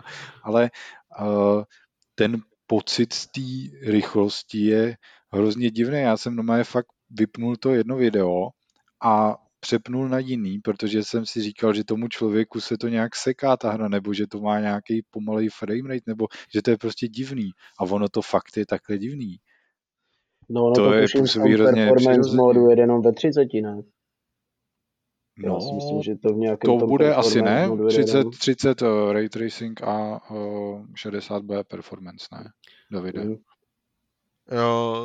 já jsem jezdil v 60 určitě, ale nevím, co s tím dělá samozřejmě YouTube, protože samozřejmě v tu mm. chvíli jako jo, ale jed, no, jinak tam je komprese dobře, a jedna... To já jako ne, ne, ne, ne, to jako ne, ne, komprese je jedna věc, ale prostě to, že ta, hele, Doom Eternal vypadá taky prostě rychle i na YouTube. No, jasně, jo, jo, jasně. Dokonce v ray tracingu borci. Dokonce no. v ray tracingu. Mně, mně skoro přišlo, že tady David eh, popisuje nějakou VR verzi, to jako, že to je vlastně ošklivý a že je to i pomalý. ne, ne, neposlali ti náhodou něco takového. ne? Je to normální Jo, to je nějaký to, nějaká uh, rozdělaná verze Gran Turismo VR pro PSVR 2. No, nic takového ještě potvrzeného nebylo. No, tak... no, David teď to líknul. Mě, Už já... na to máme recenzi, víte. já prostě jenom nechápu, kde se vlastně stala ta chyba. Jakože že me, mezi mnou a světem, teď nemluvím o té hře, tam chápu, nebo dokážu si představit, kde ta chyba no, mohla vzniknout. To mě teda teď, když Ale to kde, vidím ty čísla, kde se taky. jako stal ten, ten rozkol mezi vnímáním toho, co já jsem hrál, co hráli ostatní. Protože dokážu jindy říct, že, že jsem třeba moc kritický nebo, nebo něco takového, ale přijde mi, že v tuto chvíli je v mých očích, je to samozřejmě ryze subjektivní protože nikdo z nás, kromě mě, tu hru ještě nehrál, takže to nemůže ani potvrdit, ani vyvrátit, ale v mých očích jsou ty recenze jako strašně nadnesený a nerozumím tomu, vůbec tomu prostě nerozumím. Ale já nechci nikoho obvinovat, ale myslím si, že, že je to natolik silná značka, že dát jí cokoliv nižšího než osmičku si myslím, že vyžaduje prostě nějakou odvahu. No. Tak třeba spousta lidí tu odvahu nenašlo. Já si třeba nepamatuju v přepisu na naší, uh, naší stupnici, kolik dostal ten sport, který tehdy recenzoval Petr Štrekr. Mám pocit, že to byla šestka, protože to musela být, podle mě to byla trojka. Tudíž to byla to tenkrát šestka. určitě trojka. No. Hmm. Takže a jakoby souhlasím s tím, že tahle hra je pochopitelně lepší. Už jenom proto, že prostě toho obsahu nabízí ten, ten mulťák mimochodem, jako zůstal stejný, jako je ve sportu. Já jsem o něm nemluvil, ale je tam. A oni k tomu prostě udělali konečně tu single část, jo.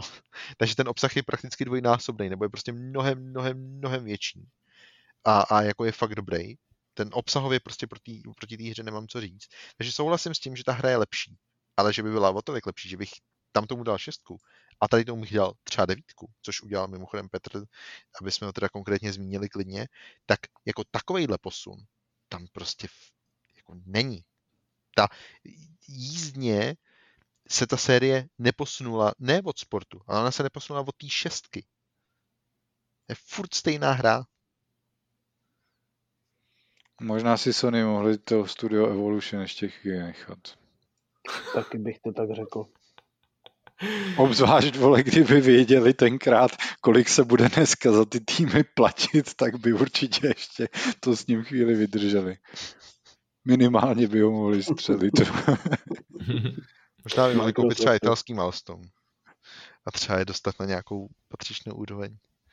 Ty ty nebudou tak drahý. I když Dneska je drahý každý tým, kamaráde. No Dave, každopádně moc děkujeme za vyčerpávající komentář. Myslím si, že je moc dobře, že si dorazil do Háporu a řekl k tomu ještě něco, protože to skvěle doplňuje tu recenzi. Myslím si, že je na místě, že tady máme ještě tohle vysvětlení. A ta recenze pak může být o to víc pochopitelnější pro ty čtenáře. Já taky děkuji, že jsem tohle mohl takhle tady povědět a vyspovídat se z toho. Tak jo. Chceš k tomu ještě něco říct? Ještě jsme na něco zapomněli, nebo je to všechno? Stoprocentně bych mohl povídat víc, ale teď už mě asi nic zásadního nenapadá. Se, Dobrá. Já bych, já bych možná jenom úplně závěrem řekl, že uh, ačkoliv to může vypadat, že 7 z 10 je úplně totální nátěr, tak prostě 7 z 10 je prostě furt dobrá hra. A myslím si, že spousta lidí na tohle to zapomíná. Tak možná by bylo fajn to jako připomenout tady a trochu se jako uklidnit s tím, že 7 z 10 není, neznamená, že ta hra je odpad.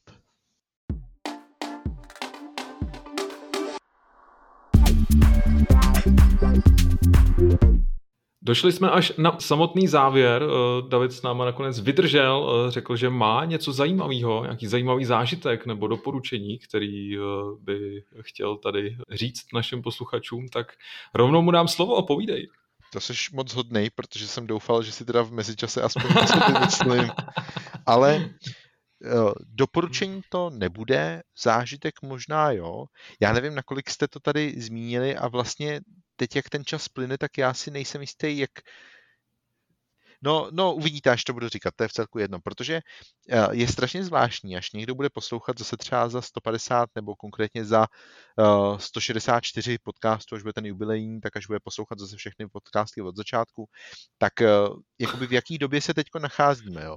Nacházíme se v době, kdy vyšel Elden Ring, nacházíme se v době, kdy vyšlo teda Gran Turismo, před časem jsem tady recenzoval a povídal jsem tady o Horizonu, prostě samý dobrý... Doba hojnosti. Přesně, doba hojnosti. Ale přestože tady je tolik her a měli bychom se věnovat tomu, že budeme každou volnou chvíli zapínat televizi a, a pouštět si teda nějakou konzoli nebo třeba počítač a hrát tamní hry, tak já poslední dobou nedělám vůbec nic jiného, než, než jenom sjíždím Twitter a koukám, co se děje na Ukrajině. Protože je to teda takový jako hodně společenský téma, ale válka na Ukrajině, která v tuto chvíli probíhá, tak je něco, co mě bere prakticky veškerý volný čas a skutečně jako stává se za mě expert úplně na všechno, co se týče armády, vojenských strategií a toho, co dělat, až tady vybuchne atomovka a podobné věci. A není to žádný doporučení, nemám to, nemá to žádný jako vyšší smysl to, co říkám, ale je to skutečně to, co je asi aktuálně ten nejsilnější zážitek protože každý ráno opravdu, když vstanu, tak se prostě podívám, jestli Zelenský žije, Uh, jestli, má, jestli zase prohlásil nějakou cool hlášku, jestli na to nevzniklo nějaký super, nějaký super mím třeba, který bych si mohl nějak jako osvojit a potom ho vyprávět a ukazovat všem svým kamarádům. To, to úplně zní, že si tu válku naprosto užíváš. Ne, vůbec, vůbec. Ale, ale možná, že teda usmívám se u toho, jo. Ne, ne, ne, je to trochu zvrácený, ale, ale skutečně ne.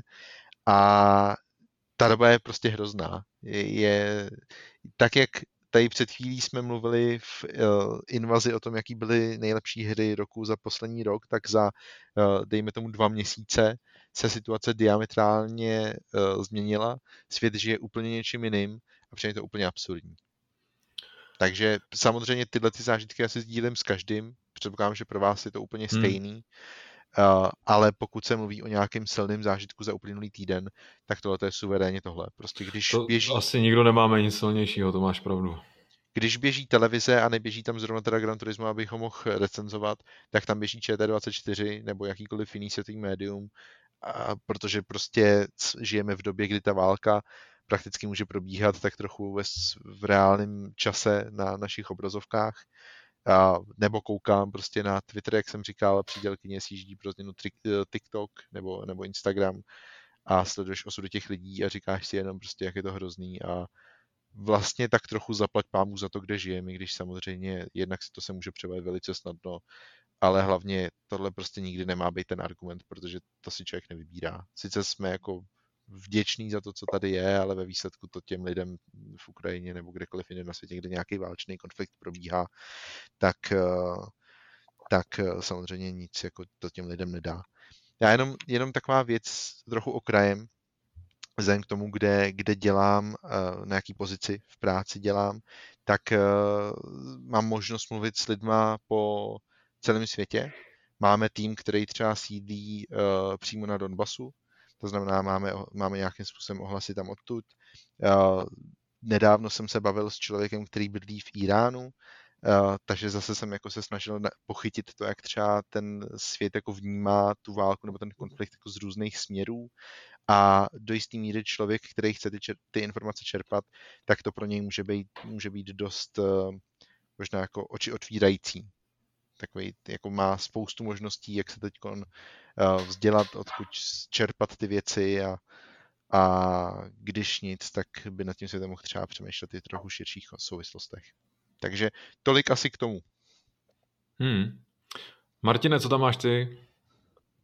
No tak já asi bych se jenom zdlouhavě opakoval v tom, co řekl tady před pár sekundama David. Ostatně já už jsem to na, nakouslil na začátku samotného hápodu a, a taky jako aktuálně, aktuálně prostě asi ten nejsilnější zážitek, nebo ani ne tak zážitek, jako to nejaktuálnější je prostě válka na, na Ukrajině a prostě tím taky jako denodenně jsme s tím ve styku.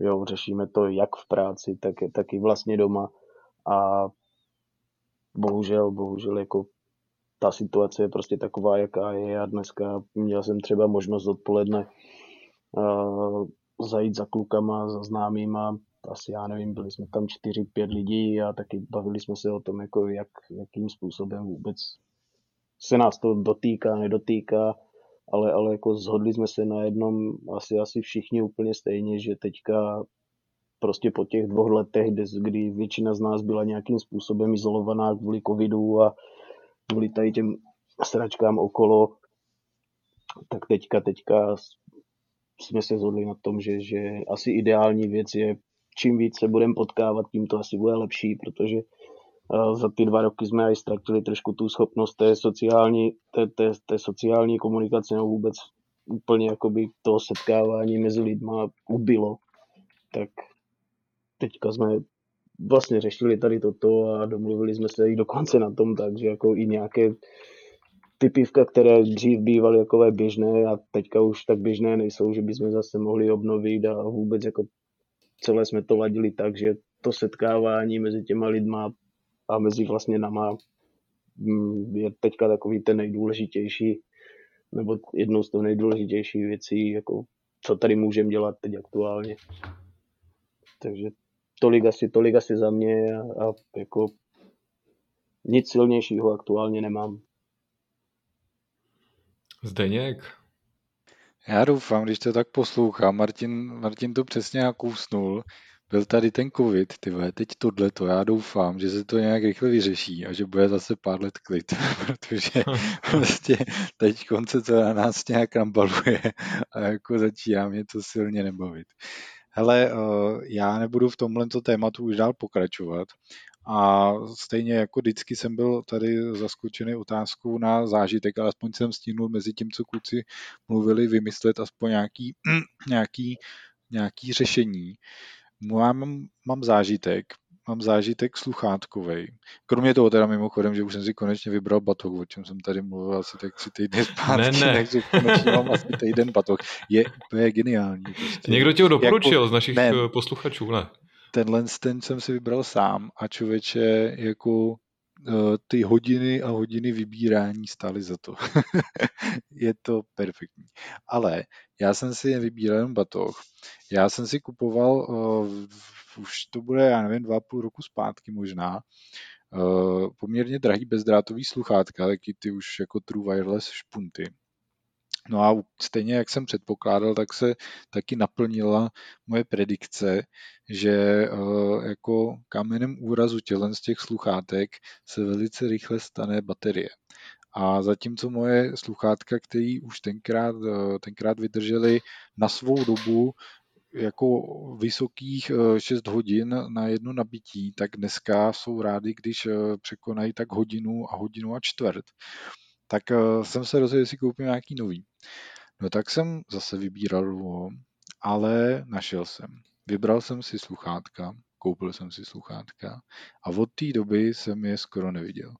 Protože ačkoliv moje drahá furt tvrdí a zkoušela si jich spoustu, že žádný bezdrátový sluchátka jí do uší nepřijdou, že jí to všechno tlačí a že je to nepříjemný a že je to otravný, tak tyhle zrovna jí otravný nepřijdou. Takže tyhle ty sluchátka mi byly v podstatě zabaveny. Načež jsem zjistil, že v těch mých sluchátkách od Sony je normálně jakoby vyměnitelná baterie, která se, jde, jako, která se máme objednat a vyměnit. Takže já jsem si nechal zabavit sluchátka.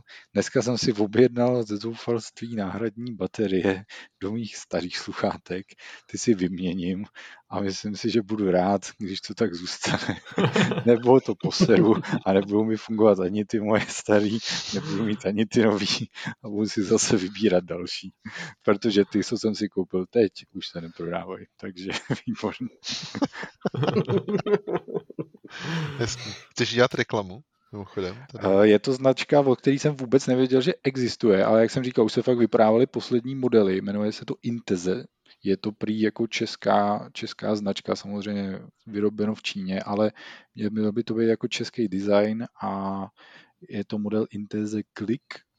Byl to nějaký jejich asi jakoby nej, nej, jako nejlepší model a člověče v podstatě jsem ho koupil za půlku, co se jako prodával tenkrát standardně. Byl to fakt nějaký poslední kousek v posledním elektru, prostě zapadlej, takže to, takže za ty prachy, co to stálo, tak jsou fakt výborný. To je jako všechna čest, ale uh, ono taky, ta cena těch sluchátek samozřejmě šla za ty roky rapidně dolů, takže zatímco ten můj model tehdejší stál prostě 6,5 tisíce, tak tenhle ten za těch 13 teda je horší, ale jako o kousek, rozhodně ne pětkrát. Jo. Takže, takže doba pokročila, technologie sní, ale baterie jsou prostě stále bateriemi, takže to se asi nějakou chvíli nezmění.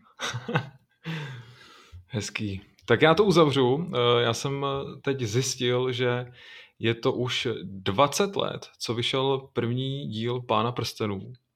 Eh, takže jsem si řekl, že je na čase si připomenout eh, tu trilogii a samozřejmě jsem si pořídil ty režisérské verze, které mají třeba 4-4,5 hodiny, takže eh, docela vydatný filmový zážitek a, a musím říct teda, že jsem z toho úplně totálně nadšený. Pokud teda jste dlouho neviděli Pána prstenů, tak, tak si dejte opáčko, protože protože jsem si uvědomil, jak eh, se tenkrát třeba ještě šetřilo s těmi speciálními efekty a jak je to všechno natočené na tom Zélandu, tak to prostě působí naprosto skvěle. A hlavně teda v porovnání s tím, co, co vzniká v dnešní době, kdy si filmaři vystačí s tím zeleným plátnem v podstatě kompletně, tak, tak tohle bylo eh, poměrně příjemný eh, vrátit se do těch starých časů. Takže Pán prstenů, pokud eh, je tam velká prodleva eh, od té doby, co jste ho viděli naposledy, tak rozhodně zkuste. Stojí to za to. I po těch letech. Jestli můžu v krátkosti, jak to má hmm. malinký příběh, ale hodně dávný příběh. Když jsem chodil ještě na základku, tak my jsme měli DVDčko, kde samozřejmě jsme Pána prstenů měli všechny tři díly. To znamená, nebylo to v době, kdy vyšel, bylo to prostě o tři, čtyři roky později. A byly časy, já jsem byl nějaký jako asociální tvor, takže všichni chodili ven si, si hrát a já samozřejmě býval doma u počítače nebo u televize. Já jsem každý den přišel, přišel domů a pustil jsem si Pána prstenů. Dávali jednotlivý díl, jo, jedničku, dvojku, trojku. Nejvíckrát jsem se koukal na dvojku, to je doteď můj nejoblíbenější díl, ale bez přehánění, každý z nich jsem viděl stokrát. jako fakt bez Cože? přehánění. Stokrát? Ty Myslím vole. si, že jo, no, že mě to třeba mohlo držet To jsou jako takový rok. ty lidi, vole, se o nich už pak píše v, někde ve světových nějak rekordu, ne, vole, viděl Star, Star Wars celý, vole, Hele, 718 krát, to, jsou, to jsou ty lidi, co si je zvou do show Jana Krause, že jo, toho třetího hosta. je, je možný, že, že moje jako dospělá paměť to trochu zkresluje, ale fakt je ten, že i když teď vidím Pána prstenu, tu normální verzi, ne tu rozšířenou, tak jsem schopný některé ty scény citovat slovo od slova. No to bys měl cizovat celý film, ne? Ty vole, to bys nám měl zahrát no. one man show představení, vole, celou, celou trilogii, ty vole. Ne, nech bejt. ty jo, tak to je teda fakt síla, no. Jakože některé filmy nejoblíbenější, já nevím, jestli jsem viděl, ty vole, jako třeba 15krát až 20krát možná a z, jako přijde mi, že z nich dokážu citovat, ty jo, jedna báseň, ale teda jestli stokrát, tak to je No to teda fakt každý, každý den hrálo prostě doma jeden ten díl. Takže u tebe asi nehrozí, že by se to pustil teď po letech. Věříš tomu, že už jsem docela dlouho neviděl, klidně bych to pustil? Hmm. po počátečním nadšení. to u Davida trošku se sledovaností pána prstenů padlo.